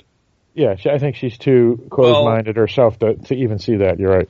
But here's the thing: I think the experience she's been through has been traumatic enough that she at least sees that uh, she brought it upon herself by putting the sparrows into power. Uh, and at this point, I think that in her book, getting rid of the sparrows is more important than having Margaery imprisoned. Yeah, I, I think you're right, and I also think that now Jaime's back, and Jaime's acting strong because her, his thing to her says we're going to get all our power. You know, last episode we're going to take everything back. I think she's now saying, "Why the hell did I have any faith in bringing these kooks into power when now I have Jaime and the Kingsguard and all them who are going to and Tommen now back in my Right. my clutches." Well, because Now I think she back. saw them as as As- religious kooks. Escape- I don't think and, and weak and Oh. and, and and poor and weak people, and so she didn't think they would really have enough strength to do anything Right. without her backing. Yeah, and her- And- She was you know what? I, I made a mistake too. totally the, the wrong. reason the reason she brought him in power was she knew that Jaime and she knew the Kingsguard and she knew all these other and Tommen weren't going to arrest uh, her threat, which happened to be Ma- Margaery. But what it turns out to be is the only way to get rid of Ma- Margaery is to have these kooks do it. And the problem is, is that once they took her away and all the her family away to prison, you know, the, her brother and whatnot, she didn't know it was going to continue, and she thought she could just, you know, wash them away, I guess, and it backfired. Right. Yep. Well, and it's not that it was the only way to do it, but it was the only way she could do it without Tommen knowing it was her. Right. Yep. Yep. Exactly. Uh, it's it's curious, uh, but you know what? Maybe it would have been smarter if she just hired some assassin to do it. I mean, why couldn't she made it easy instead of doing some stupid thing? When you think about Yeah, well, hindsight, twenty twenty. You know. Yeah. Or maybe she, you know, she marries a cute homosexual guy and goes lives off in a nice, comfy palace somewhere and just enjoys screwing her brother. But there's so, there's she had so many options available to her that really weren't that half bad from her perspective. Uh, but it didn't involve her being in charge. Right, right, yeah, because she could have gone back to be basically the steward of of um, Casterly Rock, and she refused. Right. Yeah, because that's not enough. She needs to be the person behind the throne, not just a steward in some little jurisdiction. Right. Um, all right, so let's talk about Jaime and the Sparrow. Uh, Jaime uh, has words with the sparrow alongside uh, Myrcella's body, uh, and basically, without saying it, threatens the sparrow. Uh, and basically, basically, it's like, uh, what have I got to lose? I've done so many horrible things already. What's if I kill you? What's that it's to add to the list? Um, and the sparrow's like, yeah, go ahead, do it. Uh, and then And all he was going to do it. and he was going to do it, and then all his guards step out from behind wherever the hell they were hiding. Uh, and Jaime realizes he's against bad odds, and so he he puts his weapon away and walks out. Right. Well, and you know what? I think if he still had his right hand, Uh-huh. I think he, I think he would have took them all out. But yeah, you're right. you know, but being who he is now, you know, I guess technically you could say a cripple in a sense because I mean he does have a hand that's missing and he's not the fighter he was with the left arm. That mm-hmm. he said he said he looked and he he thought about it. He goes, "Oh, I'll get these scumbags, but we'll, I'll, it'll be just another day."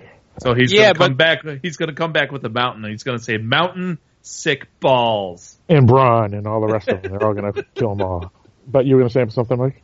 Well, but I think there's also important. We we- we got information about the sparrow. Oh, that, yeah, that Uh, he's he's a chicken, and he's also a nosy he has Uh. power. I think he's a, he he claims that he doesn't want to die. He goes, "Oh, if you killed me, uh, that you know you're still going to get killed too." Uh, you know, it's basically he uh, he's phony. He's a fucking phony. We knew that. Yeah, we knew that. Uh, But- well, wait, and what he well he says he's afraid of death, but at the same time he calls Jaime's bluff. Right? Is that Yeah. And that you know if he's if he's not afraid to die, I mean he's afraid to die, but if he's willing to die for his cause, and he's enough of a religious kook, it wouldn't surprise me if he was. yeah, Uh, then that might not be the best move for the Lannisters at this point is to take him out. So they have to be. I think they they have to be a little bit more careful in what they do. but my point was is that the sparrow doesn't want to be a martyr because if he did, he would have said, "Strike me down," and he wouldn't have had his followers come and say, more powerful than you could ever. "That's right." Um, Yeah, So- I might have. Well, I mean, basically th- tells him he can do it if he wants to do it. but you're going to die too, Jaime. Ha ha ha. Is basically what he's saying. Right. Which which is legit because you know I mean that's how he should be. But he's not the true person. I, I think he's more phony than he lets on because if he um, being a martyr was you you know what I'm saying. In other words, he's the type of guy that like Osama bin Laden who would send other people to do the dirty work but hide behind the, the you know the skirts. Right. Well, Yeah. the other thing though is he admits he you know he says and you know together we can bring down an empire. So he kind of makes it clear that he was playing Cersei all along, right? That his goal was Yes. to bring them down. Yes. So he's certainly got this these political ambitions, whether or not he ever you know, that he wasn't necessarily copying to before. No, that's true. You're absolutely right. And, but but I have to give Jaime credit because Jaime doesn't want to die either anyway. But but he is smart enough to know that the sparrow's days is numbered. It just doesn't have to be right now. It can be when I'm not going to get slaughtered myself. Exactly. Right. Well, and that was a concern after last episode, and they fuck them. We're going to kill them all, and you know how smart were they going to be about this? Right. And so clearly they're going to be smarter than we were left with that impression last episode. Right. Yeah. It's they're going to be more ingenious uh, rather than just reactionary. It's appearing. Well, they're going to try. I, I don't know that I've ever thought either Jaime or Cersei was a brilliant strategist. Oh, that's fair. But I do think they're becoming a little more level headed in how they do things. In other words, they think before they act. Whether it's the right thinking, I don't know. But if this was the same Jaime and Cersei's from like a season ago or two seasons ago, they would have just started attacking right away instead of stopping and say, all right, hold it. We'll do Yeah, it another probably. day. You're, you got a point. So uh, I, uh, this storyline is, is is interesting, and to be honest, the way this season is going, it would not surprise me to see the Sparrows being all killed next week because these storylines that I thought were going to take four or seven or the whole season are now happening in two episodes, like Arya's story Right. or Jon Snow's story. So it's now appearing to me that okay, maybe they're going to do the same thing with this story. So Right, and the big thing is they have to. We ha- we have another storyline ready to go, right? Which is going to be the the Dorne story. Oh Mhm. God. Yep, you're right. I forgot about that. Yep. Well, and I how know, to, Eric, I feel the same way, my friend. I feel the same way. Everything about the Dorne storyline is just awful. That's terrible. Though, though uh, last week it was a little interesting, even though, though it's still terrible. Yeah, at least we didn't have to tolerate it this this episode. That's true. That's true. But Mike, you were going to say something? No, that was it. It's like yeah, it's we'll see where it goes. We'll see how it is, but it's going to be a you know one or the other is probably bringing him down. So it's we'll see where it is. All right, so uh, That's true. are Or- we now or- left with the North? Or, actually, actually, I think there's one other thing. I think Arya, I think her whole storyline for the whole book was only to be the person that's going to kill Cersei. Is Cersei the one that she has the biggest grief with, though? I mean, Well, Joffrey's dead, so Cersei's was the one that killed, technically killed her father, and killed her brother Cersei. because Charles Dance is dead, mm. right? So it, you don't have to go for him. You don't have to go for Joffrey, and she knows. I actually don't think she had much to do with any of that. She wanted Joffrey to, to let uh, let Stark go. Maybe, but you know what? She represents the entire reason the Lannisters. I mean, in other words, she is the the re- reason. I, I, yeah, I see your point, but I, I don't think Arya is going to kill Cersei. All right. Well, I'm I'm I'm saying she will. Um, that's where I'm putting my money, but you could be right, Ark. Uh, well, 'cause she could be the one that kills Gregor Clegane, right? Because he was That's another one. she Okay, wants. yeah, that Yeah. would be interesting. he was on her list.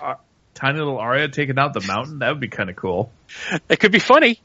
Yeah, yeah, yeah. I, I don't know. I'm thinking she's going to get them all.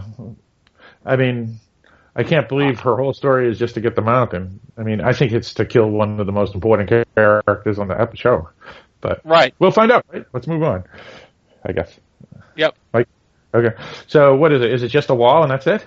No, no, wait, we didn't do the Boltons. Oh yeah, the Oh, Boltons. we, oh, we forgot the ball, and we forgot the we forgot the dragons.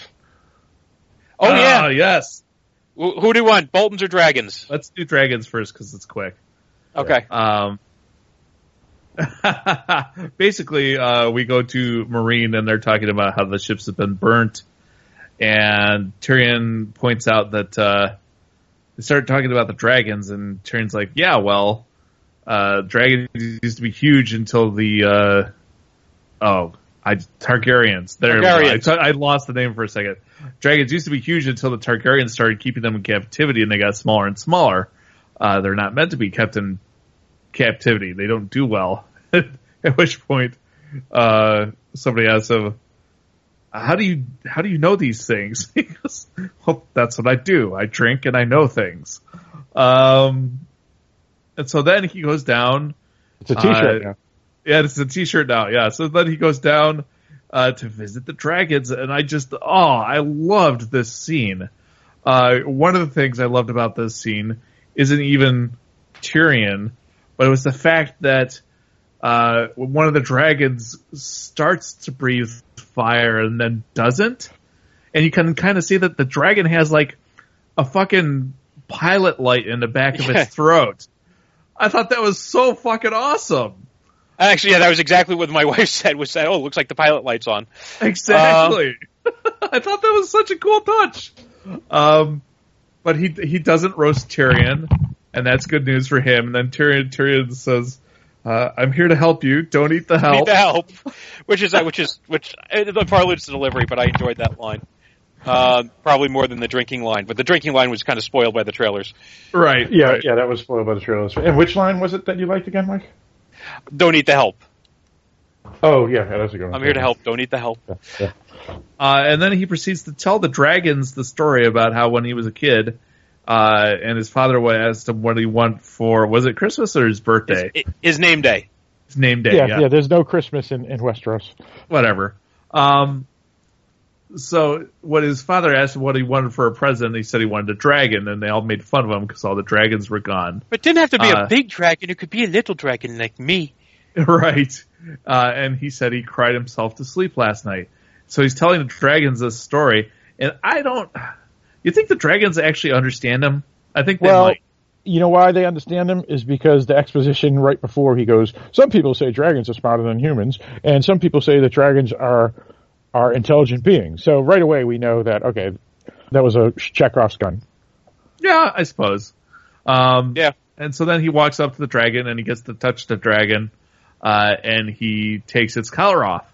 Uh, and then the other dragon swings its head right towards him, and you're thinking, uh-oh, uh, is he gonna get roasted? Uh, but then the other dragon, like, turns his neck towards Tyrion, like, hey, hey, mine too. Uh, and he complies and, and takes the collar off. Uh, and the dragons kind of slink back into the darkness, and Tyrion, uh, goes back up the stairs and says to Varys, if I ever have another idea like that, punch me in the face. Yeah. Which I just thought was a great line. Uh, so yeah, uh, little Tyrion went on down and faced two dragons nose to nose and lived to tell about it. And I loved. Uh, I, I actually I just did Oh, love his line line? reading. Yeah, yeah. Oh, the expression on Varys when when, he, when he's asked the question or, or asked the yeah the comment. It's great. Yeah. Yeah, yeah. But like He, he's. I mean, he, you, nod- he get- gives a little nod. He gives a little nod and goes, "Yep, I understand." I, on, and, part, and part part of me hopes that by the end of the series we do get to see Varys punch him in the face. That would be Just- awesome. Yeah, yeah. Well, What you is the told what me is the to. what is the line exactly? Says if I Right. ever come up with another idea like that, punch me in the face. and, and very, very, it's so his expression is hilarious because he he just looks down, you know, he rolls his eyes up to, into his head to think about it. And he goes, and he gives a little nod. Okay. Yeah, yeah, yeah, that's a fair point. A very good point. And I love just it well, the Varys wouldn't even go down, right? So Varys is even scared of the dragons, even though he's supposedly. Well, You who know. the fuck isn't scared? You should be scared of a dragon. You did, right. because they're fucking dragons. Um, yeah, they're like you know military helicopters with an attitude. Mm-hmm. It's So, like even I- even when Dany was facing off with Drogon, when Drogon landed, landed on the roof that one episode, uh, even then when she reached out to him and, and he made a sudden move, even she kind of flinched. Uh, so yeah, you should be afraid of dragons. Indeed. Um, so I think that's it, right? Uh, So he he basically frees the dragons, but oddly they didn't go off and fly away. They just went back into their cavern. Yeah, they did, which is I thought weird, but we'll see what happens there. Yeah, yeah. And they didn't eat. We don't. Yeah, we don't know what they did. I, I did like there was a line. Uh, it starts out with him telling a, a cockless eunuch joke, Oh yeah, that was good. yeah. and he says, and he says, "Oh, it's what we do. I make you. I make eunuch jokes. He makes dwarf jokes. But I, I don't make dwarf jokes. Well, you, you, you think them, You, you think them, and, and it just another- reminds you of what how much of a dick Tyrion can be to his friends. It's just- Uh, Oh, well, and then and then after he says that line, you forgot he he then looks at uh, because he re- referred that to Grey Varys. Yep. Yeah, then he looks over at Grey Worm. He goes, "Oh, no disrespect." oh yeah, yeah. so I think what Uh. He said is, if I lost my cock, I'd drink all the time.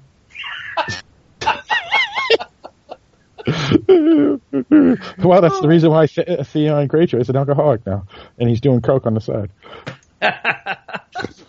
Poor bastard. uh, Anyway, All right, uh, so- so I think that's pretty much that uh, storyline, right? Yeah, Yes. let's go to the Boltons. Yeah, I mean, even though it was a cool storyline and or a moment, I should say, it really was just to move the story along to have Tyrion now maybe become the, the Dragon Man, basically.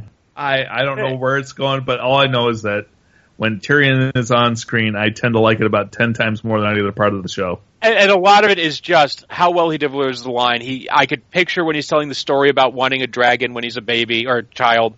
You know, you could, I could picture that in my head, and the, you know, he delivers it so effectively, and it was really well directed too.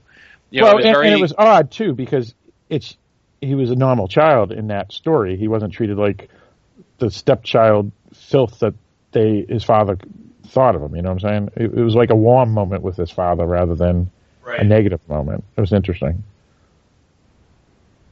Yep. So the Boltons. So the ball. Ah, where do we start here? I guess We lost. uh, well, we, we lost one of the great characters, unfortunately, but it was eh. we lost a character. I don't think it was one of the great ones. well, he was one of the great peripheral characters. Put it that way. Eh. At least in my opinion, I liked him. I, I thought every he was an interesting character. He he was very he was he's like the you know what it reminded me of. He reminds me of the Charles Dances and the Oh Yeah. no, he was a Um, wannabe. Who's the other guy? Uh, Baelish. He reminds me of those type, the sneaky, interesting, intelligent type. but I don't think he was sneaky and interesting and intelligent enough. I think I think he was a second. I think he was a second rate version of those. Yes, exactly. Well, right, right. I mean, his, he was a mi- minor character rather than a huge character, obviously. But yeah, uh, but either way, I, I, I kind of was interested in his character. I, I enjoyed his character. But let's go ahead and explain what happened. So, uh, what happened? So, here? Do we start at? Are they eating again? Yeah, Yeah, yeah, they're eating, and They're always eating when we when we come to Winterfell. there's a Um, huge there's a huge thing in the fla- uh, flash forward at the beginning. uh, You know what's happened in the past. They suddenly bring up the Karstarks again and the Umbers and all those. the car stocks. Yeah, Yeah, because it shows how they got pissed at the stocks, and, and obviously that was a setup for what's going to happen here. But go on. So they're talking at dinner, and uh, basically, I can't remember what they're talking about to lead up to the line where he says something about a rabid dog. Um, Oh, don't. He's, he's basically saying don't let people think that you're a mad dog or, or they'll treat you like one. but I forget Uh, what, may- what that maybe was. they'll, in- they'll put him down. Uh, yeah, was, what was that do- in reference to? uh, killing uh, Commander Snow, Ah, who was already right. who, okay, who was of course already dead. But they don't know that. But they don't know that. But that that's just you know one of the Okay. little ironies. And what was interesting is them pointing out and saying, well, if you do that, you're going to have the entire North is going to turn against us. Right. Um, so that it was reminding us how important he is indirectly to tie in with that storyline. Just how much weight being the Lord Commander of the Night's Watch has, and couple that with being a Stark, um, Right. it'll matter. Well, and at one point, Um, at one point, he says to to Ramsay, "If you do that, we'll lose all the whole houses in the north." And Ramsay says, "We don't need all the houses if we just get the Karstarks." Uh, and he two other houses. The Umbers and and the somebody else's. He says Yeah. they command more forces than all the other houses combined. Um, and so apparently he's thought about this already. Um, so at, at that point is is when he delivers the line about the rabid dog, saying if if you get known as a rabid dog, you'll be treated like one, and they'll feed you to the pigs. Um, and then right th- uh, is it right then when he, the other guy walks into the room to make Yes. the announcement? Okay, Yeah. right right then. So uh, uh, is it a maester? Yes. a Ma- Maester walks into the room uh, to tell him that uh, his his baby's been born and it's a healthy son. Um, and so then he looks back at Ramsay and says, "Don't worry, you'll always be my firstborn." And Ramsay says, "Thank you for saying that, Father. You you don't know how much that means to me." And then proceeds to stab him to death. Now, before we continue, um, what was your opinion of Ramsay's point about the three families and Roose's point, which is we don't want to kill Jon Snow because he's not a threat to us? I think uh, Roose was in the right, and Ramsay's just a hothead. Yeah, that, that's where I'm. I'm right there with you, Eric. Yeah. Mike, Mike? Yeah, I'm probably. Roose is cruel, and I don't think he's as clever as he thinks he is, but he's not a fool. Mhm. And Ramsay, as we know, is uh, maybe a shade more rational than Joffrey. Yeah. So yeah, I think yeah. So he was entirely right. Basically, what you're dealing with is a better version of Joffrey and a worse version of of Tywin, and which is why this conflict comes out uh, in in in uh, Ramsay's favor. Um, but of course, if he was more thoughtful, he would have done a little bit more to perhaps uh, bring his son in. I mean, he thinks he's done a lot by giving him a name, giving him Sansa. and, and most of the kings don't do that. It actually is a lot. Oh, it is. But he also has no problem telling him he's an idiot when he's being an idiot. But he either doesn't realize just how freaking nuts his son is, or doesn't realize how insecure he is. But- And then, you know, when he, he's sitting there talking about, well, he's, oh, I'm going to have a manly child. And in the last episode, he says, if it's a manly child, you could be on the outs if you don't fix this problem. Right. That was a, not a good thing to say to Ramsay. Well, right. And well, that the- was his mistake. I, I would I would rather say this: if at that point, the moment he fucked up with Sansa, Roose should have just killed him. killed his son. If you just get rid of him, eliminate him, in my personal opinion. First of all. Second of all, I don't even know why he needed his son in the first place. Except needed to to have an marry. Sansa. Yeah, I mean, because he was going to get an heir and an heir anyway from Walda. So, what was Mhm. the point of bringing in in Ra- Ramsay anyway? There was Well, none. because it's Westeros and people have short life expectancies, and so he need he needed to have an heir in case he didn't live long enough to have a male heir, Right. and and, and Right. that's a big thing. And so yes, Sansa is cer- and and being able to marry Sansa is also was a huge thing to help secure the North, give more credibility to to his claim. Although I think he had done that anyway, right? He he had already legitimized uh, Ramsay at that point. Yeah. All right. Yeah. Yeah. That, that's true. Well. It, well. Yeah. It, I mean, it was just bizarre because he already married the Frey daughter, so the Freys are on board, or at least not going to be enemies with them. And based off of what we saw in this episode, the Carsten, the Umbers, and uh, family number three were already on board. So, especially since Robb Stark fucked everything up in the first place. So it really just came down to him having an heir that was male, because by this point, once he fucked up, Ramsay fucked up with Sansa, Ramsay's value is worthless. And since he, unless Roose was just, like you said, a poorer version of, of Tywin, he should have known at that point, okay, my son's now worthless and he's a sociopath. Uh, he's, he's got to be eliminated. And he didn't do it. And, and it backfired and guess what happened? I mean, he's in the grave instead. right. He's, Yeah, but he's still actually think- fed to the dogs, probably like like Myranda was. yeah, but I still think he. I think the family meant something to him. I think he still wanted, in some part of it, he, he was probably hoping his son was going to was going to fix the Sansa problem. I don't think he had, he had seen it as completely uh, over. Right? Yeah, because that's they, they knew where she was. You know, the question is whether they would be able to retrieve her. Right. And so, so there was that. Um, and he did need to remember this is before you know sonogram, so they didn't know that they were going to have a manly child yet until the child was born. right. And you know, I I, I, I think he had him on a leash. We're using a lot of dog metaphors. Uh, Well, he is a mad dog. Right.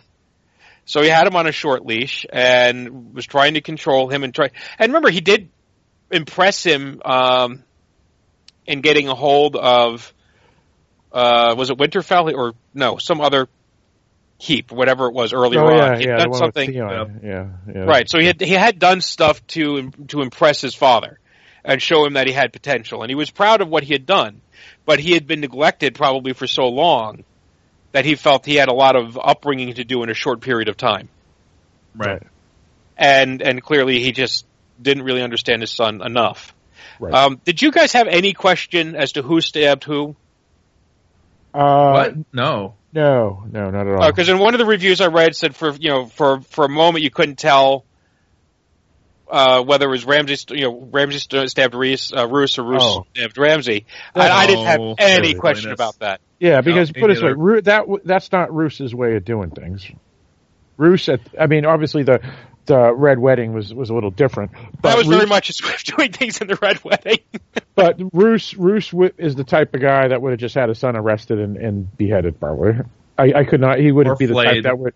Yeah, exactly. He's the, he wouldn't have been pulling the knife and, and stabbing him like that. I, so I I would never have seen that in Roose's character. And for any critic to see, no matter how scumbag Roose was, I don't see how any critic would have thought that he would have been that like reactionary, stupid. He's he was more classy. Yeah. So Ramsay stabs Roose and he's dead, and the Maester's there in the door like, "What the fuck?" he was And, uh, poisoned by our enemies. yeah, yeah. And uh, Ramsay tells him send send out ravens to to every all the houses, letting him know that uh, that Roose was poisoned by our enemies. Now, how did he die? He, he was poisoned by by our enemies. Uh, and then uh, wh- Karst. Karstark, what's his first name? I forget, but he's the Billy, son. I don't remember. Yeah, He's, the son he- of the dude Ned beheaded. yeah. But So I he's can't like the remember his new name. head. He's the new head of the Karsten house, I think, or Karsten Right. So he's he's he's backing uh he's backing up uh Ramsay. Ramsay and he, he says you're speaking to your lord. And he goes, "Sorry, my lord," and addresses him properly. He goes, uh fetch uh what's her what's her name? Wald Walda? Waldo. Walda. Yeah. He says, "Fetch Walda and the child." And he's like, "But she's resting, sir." Because yeah, like- because she she just like- had birth like an hour Yeah. ago. He's, he basically gives a look like, "Do you think I give a fuck?" He's like, "Yes, sir," right away. So, um, she comes out with the baby. Well, th- this is where the critics ripped this scene too, because they said that did we all know this was going to happen? I mean, come on. And they didn't. They, they projected it too much. I'm, I'm just saying what the critics said. I'm not since disagreeing. Well- or- but We knew that, but like I Again, was. sometimes the story has to go where it's going. and even then, they kind of screw with you a bit because when he picks up the baby by the fire. Uh, Oh, yeah, I, he- I, yeah, I, we thought I they was half kill her expecting, you know, Yeah. him to try to make some s'mores. yeah, Um, so yeah, I mean that's that was a so they play with it. It was I found that a, a fairly tense moment. Right. So uh, she shows up with the baby, and Ramsay meets his brother and holds him, and then gives him back. And she's like, uh, "Show me where where uh, Lord Bolton is." And uh, he takes her into the kennels and locks the door. Uh, and she's like, "Where's Lord Bolton?" He says, "I am Lord Bolton." Um, yeah. So she knows what's what's up. That And- her- and- and- her and again- husband's. Yeah, great framing, uh, and great line This- delivery. This scene was And fantastic all around. Absolutely. uh, because once uh, she's made the connection of what's about to happen, because he's opened the kennels, although the dogs are still in them, he's he's opened them all, and the music here was phenomenal.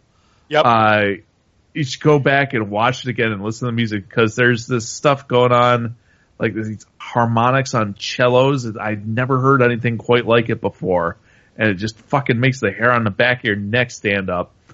Uh, it's awesome. Um, and then eventually he whistles and the, the dogs go at, uh, Walda and the baby. It was just like, oh, damn. Now, um, she she I liked how her her character um, because she, looked at you know save the baby and you know all this other stuff. And and um, I don't know it was just interesting how she held her dignity and her she never had hatred for Ramsay, which was interesting too, and I thought that was cool too because it really it was just one sided. Let's wipe out all the people who were in my way to solidify power. And her eyes, which is that she never noted, kn- known Ramsay as anything but the son of her husband and not this evil scumbag. And it was just interesting how her how she reacted. And I thought, like you said, Mike and Eric, the, the scene, the whole scene was just great, straight through. And it was interesting also how they cut away, and we fortunately did not have to see the death. We just Yeah, heard it, right. unfortunately. And and the thing is, we're in that point. This isn't like Ned Stark in season one, where Sansa's pleading for his life, and we don't know Joffrey well enough yet to know maybe he will, maybe he won't. Right. When she's pleading, we know Ramsay well enough, yeah. and when he's you know, and she said, but he's your brother. He said, I preferred being an only child. it's just, oh my god, he he is such an ass. He is so wicked. Is Um, he worse and than Joffrey? so. What do you think? Ooh, I Um, think I think Joffrey was worse because of the power he had. Because he It was depends. the king. I think well, Joffrey could be worse because you know, the power he had. J- Joffrey was a bigger idiot. Yeah. Um, I think. Oh, oh, I think Ramsay's Ramsay's smart. He may be a reactionary, Ramsay's much he's smart. smarter, which makes him More dangerous. Which means more dangerous, except he's not in the same position, right? And so it really Right. depends, right? Joffrey had the position and the power. Ramsay has the intelligence, and I, I mean, I wouldn't want to be. Let's put it this way: if if I ha- if if I had to be turned over to one of them, I would rather be turned over to Joffrey because Joffrey's an idiot and he would kill me relatively fast. Yeah. He would never. Well, Joff- it- Joffrey unless- does not have the unless- unless creativity. Unless your name's Ross. Rose, I mean. Or whatever Rose. her name was. But No, even the- her, right? She, he beat Oh, her to Roz, death. The Roz. Roz. Ross. Ross, yeah. But he would know. He he doesn't have the intelligence to do a reek, Right. Yeah. right? To, to to to give you a lifelong suffering. No, he and, would. and that's what I'm Well- saying is that Joffrey might Right. have had the power, but Ramsay is more evil. yeah. Uh, well, if, you know what? That, that, that's that's derivative because that's just He's like more saying, creative. What, what's it's derivative because it's like saying Mao Zedong, Adolf Hitler, and Joe Stalin. Who's the Oh worst? Jesus! I mean, here we go again. that- what are you talking about? No, this is a legitimate point. It's like you're comparing evil to evil to evil. It's like it doesn't matter. Right. Let's be honest. You get to a certain point. Okay, and this is and when when people say who is more Hitler, you know, evil Hitler or, or so and so. Well, Hitler could do what he did because of the power he had. Just because someone is the the evil dictator of, of Podunk Africa, you know, and doesn't have the access to the massive German industrial complex and military complex, he can't do what Hitler did. It doesn't mean he's not as evil as what as Hitler was. You know, it's just you get to a certain point and you you bury the needle on evil, and I think they both bury the needle on evil. Exactly. That was my point, Eric, and why I brought up the three dictators. And I, the point I was trying to make is I don't think, I think, uh, Ramsay is more evil because he's a self-starter. Whereas Joffrey kind of had help along the way, uh, and was kind of guided by his evil mother. Uh, Ramsay was a self-starter and became evil all on his own and is more intelligent and more creative about what he does. That's the point I was trying to make.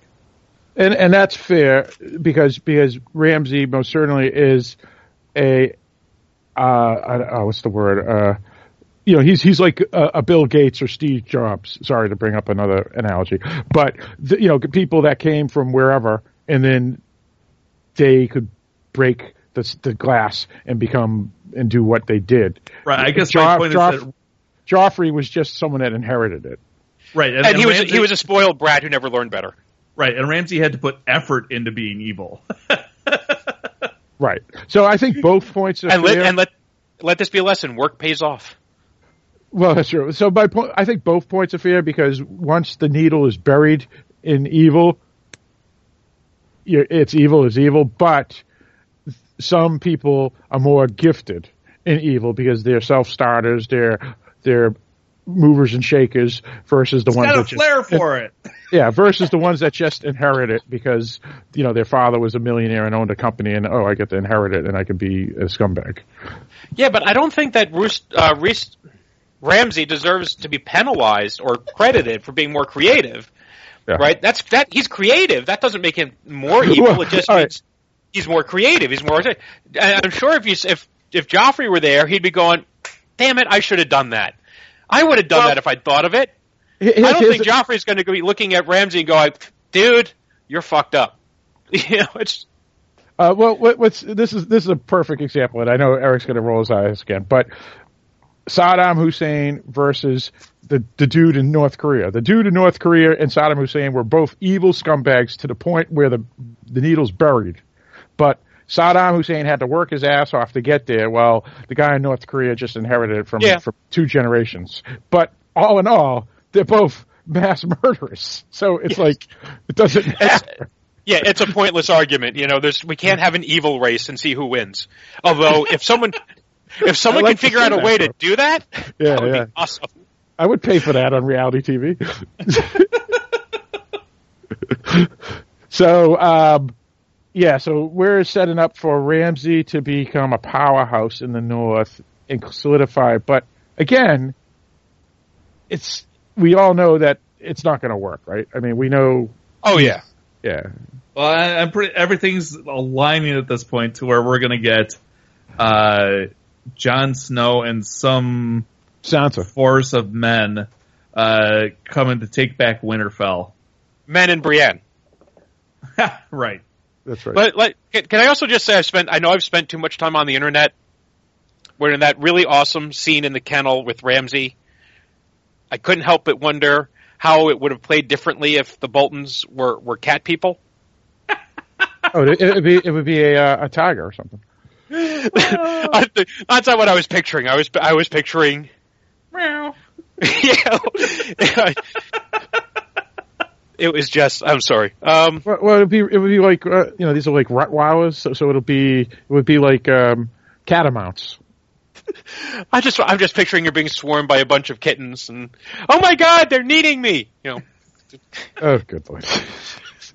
All right, so which I got to be honest would probably be a, be a far worse way to go. so So up north to the Well, you wall. pro- you probably get E. coli because you know how cats they they walk Yeah. in poop box and and then they the poop is on their paws and it touches your mouth and you get like E. coli and you die. oh, you Unlike the dogs who are so nuts. purely hygienic. and eat their own poop and then lick your face. And, and the cats walk in the poop box and walk on your counter and, and you, you cut up food there and you get E. And the coli. cat and the dog is sitting next to the poop box waiting for the cat to be done so he can eat the poop. Jesus. All right, we're, we're now getting into the poop joke, so we got to move on. Um, okay, so Eric, what what happens next? Where do we go now? The wall. Yeah, all sorts of stuff happening up there. Uh, the first of which is that, uh, oh god, too many names. Um, Trader Dude. Uh, J- J- uh, Mor- Jorma? No, no. Uh, No, no. oh, Alistair uh, Thorne. Alistair Thorne. That's the guy, Alistair Thorne. Uh, is finally uh, laying out his ultimatum to uh, Davos and the gang. Hold up with uh, Jon Snow's body. Basically says, "Okay, uh, come on out. Uh, we'll we'll take the wolf and put him north of the wall, and everything will be okay. But you, know, you got to make your decision now." And basically, they decide that they're going to fight. Uh, Oh, Davos has a great line too. he goes, "Yeah, I've, ne- I've never been much of a fighter, so I apologize for what you're about to see." Uh, so, That's awesome. so uh, Alistair starts trying to break the door down, and as that's happening, another door starts to get broken down. The main door to the freaking castle. Uh, and I, Do you guys I think literally- that was a little contrived that it happened? Both happened at the exact same time. oh Yep, don't care. Absolutely, absolutely, but it was still awesome. It still Uh, was. So so as soon uh, so everybody stops what they're doing because there's this huge bang, and then as soon as I heard the second bang on the door, I yelled out Wun Wun because it's the giant Wun Wun Yep. banging down the door, uh, and Wun Wun and all the wildlings come rushing in, uh, and I actually really like the way this was handled because the wildlings certainly showed they were ready to do battle, but they didn't fully engage. Uh, Now, Eric, basi- I have an interjection here. When you screamed Yeah. out Wun Wun, uh, do you live in a condo or apartment, or do you live in a house?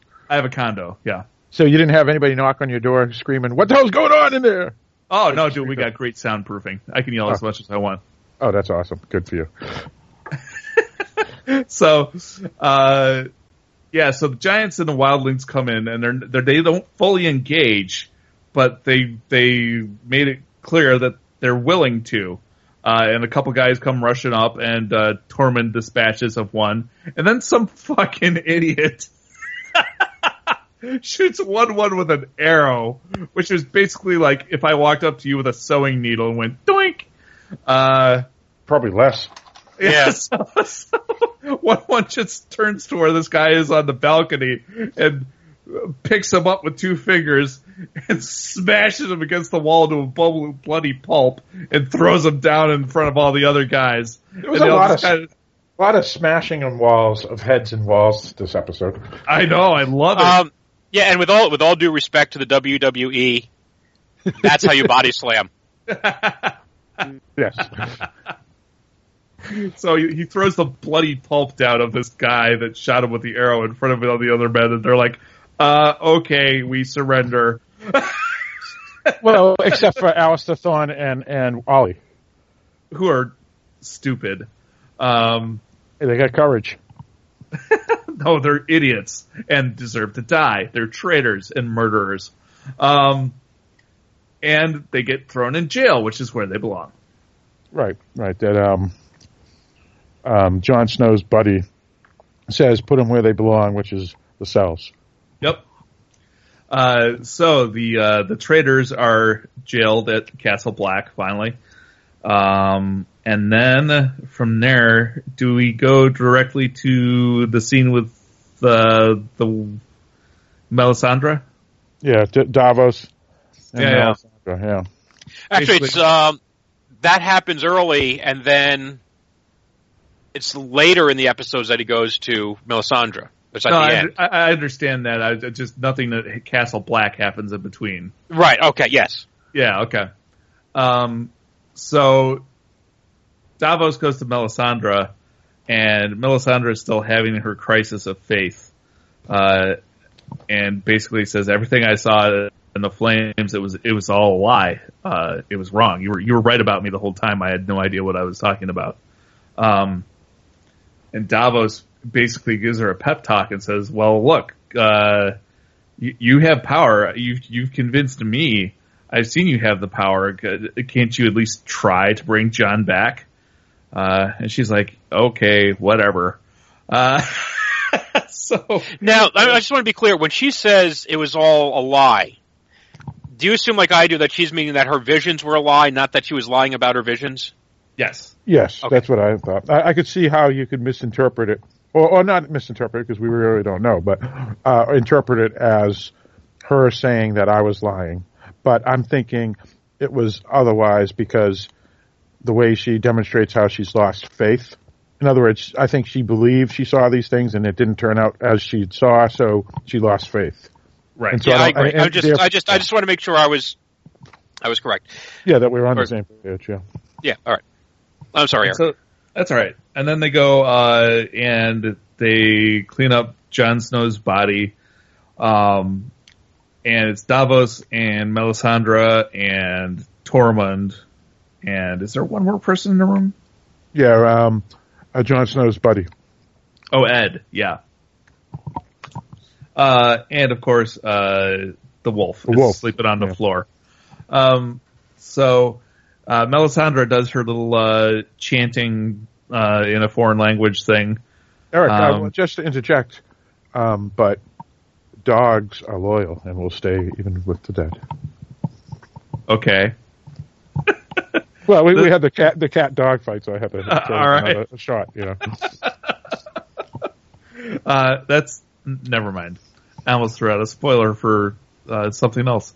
Uh, so she's doing her whole chanting and uh, and does her little thing and gets to the end and uh, and then says, "Please." um, and so they're waiting and nothing's happening, and she walks out and no, actually, it was uh, was it Tormund that guy. went Yeah, first? Tormund. Yeah, he bails. Tormund goes first, and then she walks out, and then Edd walks out, uh, and I think uh, Davos is the last one to leave the room, and he walks out and closes the door, and about thirty seconds later, the wolf starts whining, and then Jon opens his eyes and starts gasping for air, and that's the end of the episode. and he, he he's a wight. No, he's not. I know, I'm just being funny. he, he's similar to that that dude from season three, where he Uh, can- yes, yes, uh huh. yeah, I f- I forget his name. Uh, the people the f- people with no banners. I know, who- I know who you're talking about, but I can't remember any Yeah. names. Right. Well, the question is, is he going to just like keep coming back and keep coming back like that guy did, or is this a one-time shot? You know what? Um, It depends if the Red Witch is now a Jon Snow lieutenant or not. If the Red Witch is, which mo- many critics are thinking that the Red Witch now is going to be one of the most important characters in the whole series going forward, and if that's the case, then Jon Snow possibly uh, would be just like that guy. Yes, but I'm I, I'm still thinking it's possible that it's going to be that way too because if we remember what the guy with no banners said, he said every time I come back, I'm less and less human or weaker and all these other things. So I'm thinking that's going to happen to Jon Snow, and he's somehow going to have some sort of connection to the magical world because of it, or something. I don't know. I'm, I'm just throwing. I'm just all guessing, but Right. I'm I'm assuming that it sounds legit. It ma- it makes sense that the White Witch, I mean the Red Witch, will be she's a witch. Will be um, a main character as a lieutenant to Jon Snow is my guess. But what, what's your opinion, Mike? Since you're the one that asked the question. well, since she I, I thought perhaps she would end up having to sacrifice herself to bring him back. Clearly, that didn't happen. So, and Which I'd is forgotten awesome that because we don't want to lose her. She's a great character. but I had also forgotten that she had said she'd uh, seen herself in her visions. Uh, and I, I just remembered um, in the week since the last podcast that she had seen herself walking the, the battlements in Winterfell, which Mhm. she wouldn't be able to do if she had died. Oh yeah. Right. Um, and but and she did see Jon Snow at Winterfell, which wasn't possible when he was dead. But now that he's better, Feeling That's a much better possibility. now. and you know, I think that, and some people complained about the I'm staging. not dead yet. Yes. And some people complained about the staging, how they did the old. But wait, yeah, as soon as everyone leaves the room, The extra, then he- beat, extra beat. Yeah. yeah, I, I think that's I didn't. It's it's not terribly original. I'll grant them that. I still think it was an effectively staged scene. I liked the fact that Ghost picked up that he was uh, alive first, or that he was coming back, and that he stayed with him. And I got to be honest, if I was in that room while everyone else is watching the Red Witch, I'd be sitting there going, "Who's a good boy? Who's a good boy?" I would be. I, I would be. I would be totally with the wolf. That would be until he bit my hand off. Right. Um, Oh, But, on. yeah. Well, You're here's the single thing, and, though. and you're looking, and the witch is single. You know what I'm saying? people are, people are talking about the staging of the scene. Here's the thing, though. There's enough of a, there's enough of a gap in time that. What do you think about the possibility that maybe it wasn't the Red Witch that brought him back? What do you think it would be? I don't know. Well, the only other thing he would have been a wight, right? Or a god. But the guy, but they use humans as the convolent, or con, conduit. What's the word I'm looking for? Con, I have no idea what Conduit. you're trying to say. conduit. as a yeah. conduit. Yeah, conduit. Yeah. to uh, to for for their power. So I'm still thinking the Red Witch. Obviously, you could say the god. The magic the, did the it, Red but the Witch Red is Witch the was the easiest answer. I'm just, I'm just, I'm just trying to make it interesting here. Oh yeah, all right. That's a fair question. Yeah. well, I think look, let's let's look. We already know the that that the Lord of Light has a sense of humor, right? I mean, his, his initials are LOL, right? So, it, you know, he's just screwing with them. I, I don't know what's like a what's going to happen. How are they going to react to the reveal? And how will they react to the reveal now that he's up? And how much of him is him? How much does he know? How much does he remember? Exactly. Maybe he'll come stumbling out and just be like, "I want raisin bran." Well, uh, no, no. He's going to go. I already know what he's going to do. He's going to go. Hodor, Hodor, Hodor, Hodor. Or he's, or he's gonna go, "Where the fuck are my pants?" Oh my God, that's right. He's naked. And he's going to look down and he's going, "Who shaved me?" But anyway.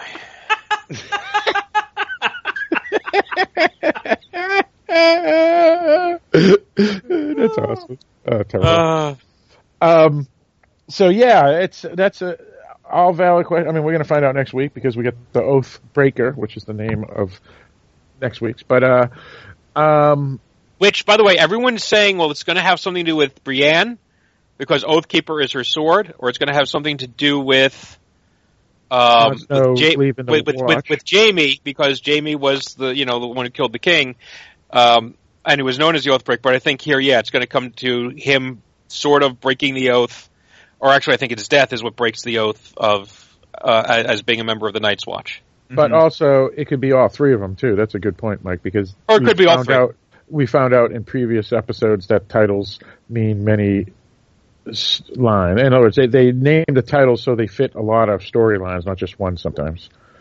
Yeah, Jon Snow's back. Uh, amazing. So Um, here's the question: What do you think he does? We don't care about anybody else. What do you think he does to Alistair Thorne and Olly? It's an excellent Oh, question. I think just standing in front of their cell and watching them crap themselves is a start. I don't know, Mike. This is a really good question because Jon Snow's the type of person that would have mercy on people, and even though he doesn't like Alliser Thorne and he was betrayed by Olly, I could see him looking at both their viewpoints and say that you know Al- Alliser Thorne's anger's all the way back from when he had joined the Targaryens and, and he was thrown in jail, or the Lannisters, and he was thrown in jail because he wasn't on Stark's side and he's as a grudge. Never mind the fact that the wildlings and all this, and obviously Olly and the wildlings. So I could see him pardon them or do something with them. But then again, Jorah Snort Slynt or whatever his name was, he chopped his head off because. But again, he did that because he had to make a, a point that he was a no nonsense leader. So. Well, I, and if he's still going to be the leader, then I think he's going to behead Olly and Alistair. Yeah.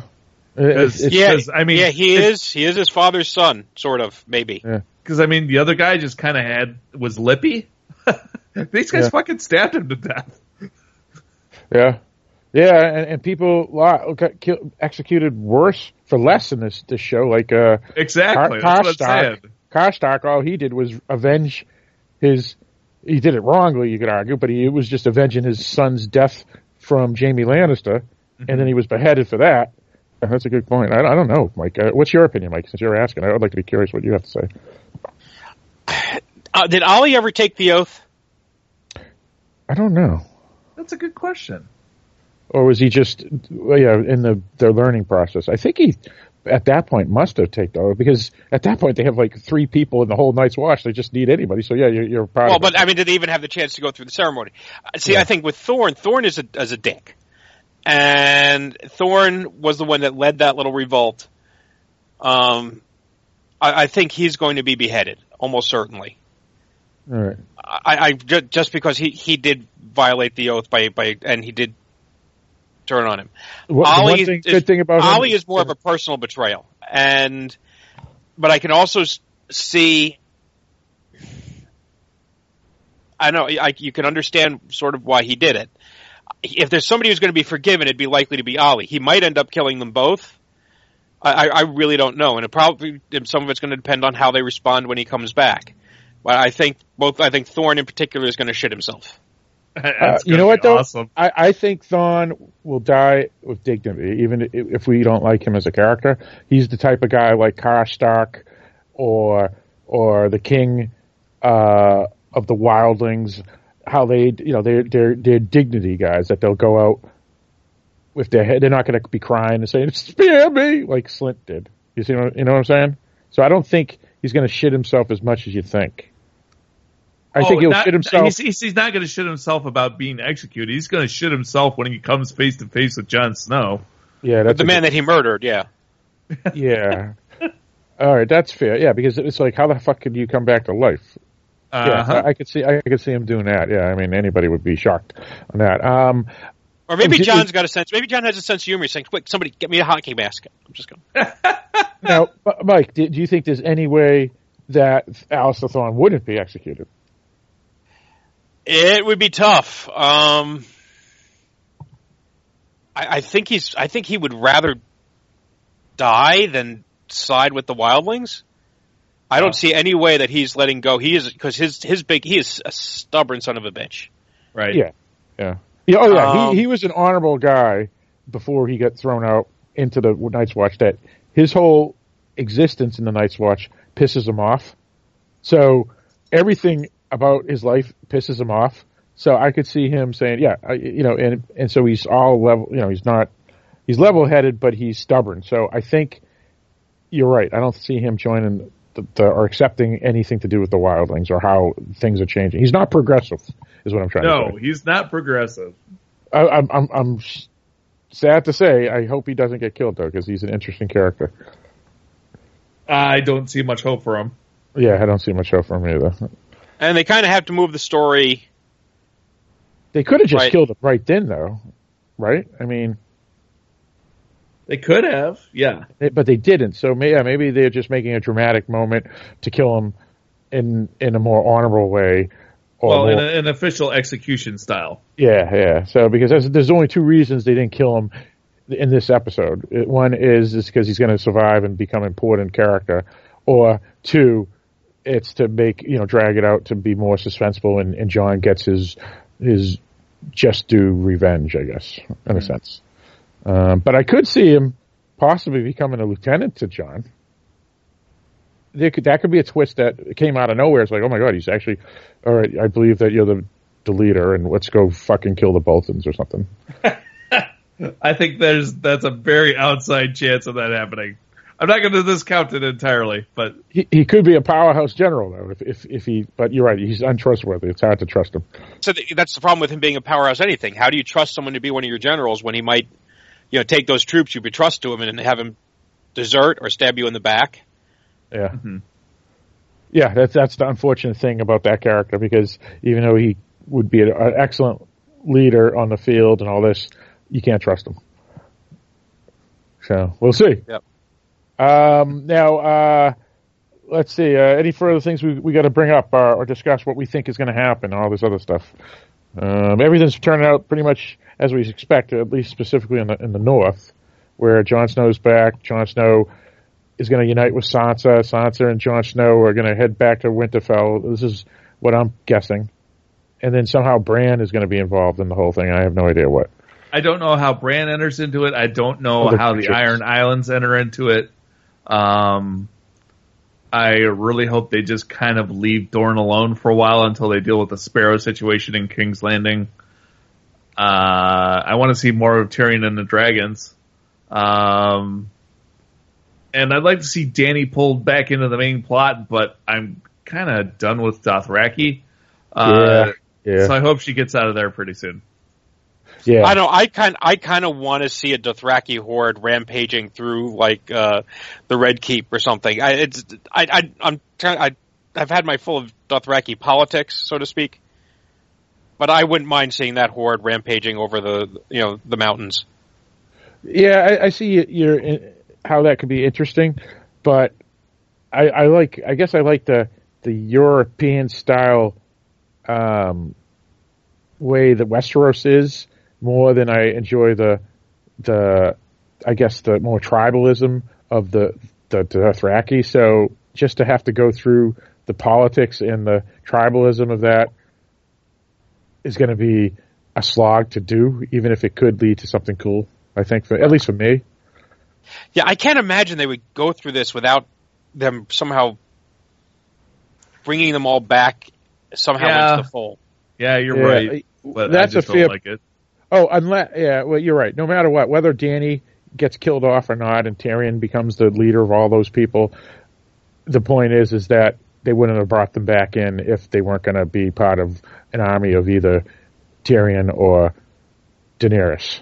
Well, I would think. I mean, it may just be that they wanted to sideline Dany for a season so that some shit could go on, because they already mentioned that the other parts of the the Slaver's Bay have been retaken by the Masters. Right. So th- this this may have been intentional, you know, to to just get her out of the way and just give her a story to deal with. But I yeah. do hope it ends up being more significant than having Dany twiddle her thumbs for a few episodes.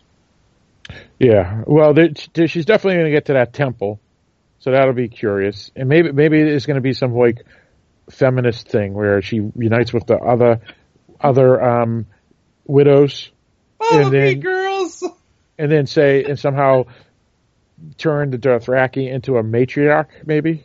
I mean, that what? No, that's not going to happen. Uh-huh. Yeah, that, would be too quick of a turnaround. Yeah, you yeah. years to do that. Yeah. So, yeah, yeah. Either way, well, I'm, I'm, well, I'm, I'm wondering looking... what uh, what uh, Jorah and uh, what's his face uh, oh, are yeah, going to yeah. do when they catch up with them. It's like we'll save you. Oh shit, a Dothraki horde. yeah, yeah. Well, and that's the thing is that stay back. It, I have Stone Man disease. if it was the other guy, if it was the other one, um, the the um, the original Dothraki uh-huh. You remember Jorah Mormont was Khal considered a, a, yeah, Khal Drogo. They, they, he was considered a great and equal to them, but now he has to prove himself to a whole new people who don't even know who he is, so they could just like, who's this foreigner? What's killing him? But but I did read a critical review talking about J- Jorah Mormont and how they don't think they think he's going to make it to the end, even though he has the stone thing. And the reason they think that is because he keeps on talking too much about how he wants to see how all this unfolds, and they and they believe that they're doing that as a Chekhov's gun to let us not not to let us know, but it's just a Chekhov gun that by the end he will be there to see it. Whether that's true or not, I don't know.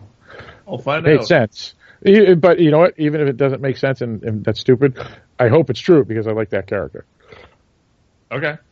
No, I like Jorah too. Although I understand why Dany's pissed at him.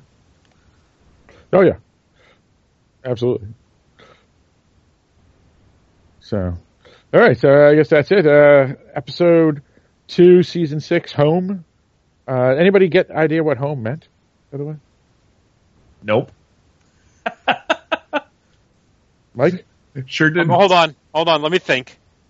Uh, Arya, sorta. No, t- I, she wasn't going. She was getting a home. She was getting more of a roof overhead. That doesn't really seem like it. I don't. I don't consider Ramsay well, right. Winterfell to be his home. Uh, maybe maybe Jon Snow hit the home key and went back to his body. I um, I'm really Sansa.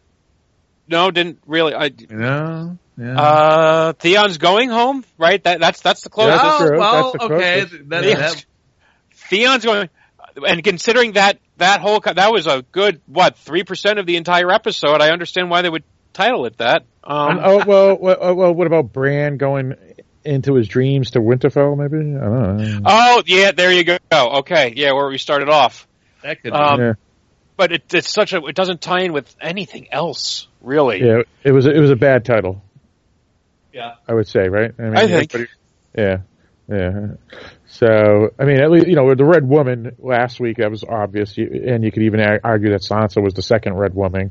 Yeah, uh, Oathbreaker we haven't seen yet, but you can kind of guess that it's going to have something to do with Jaime and Jon Snow and Brienne.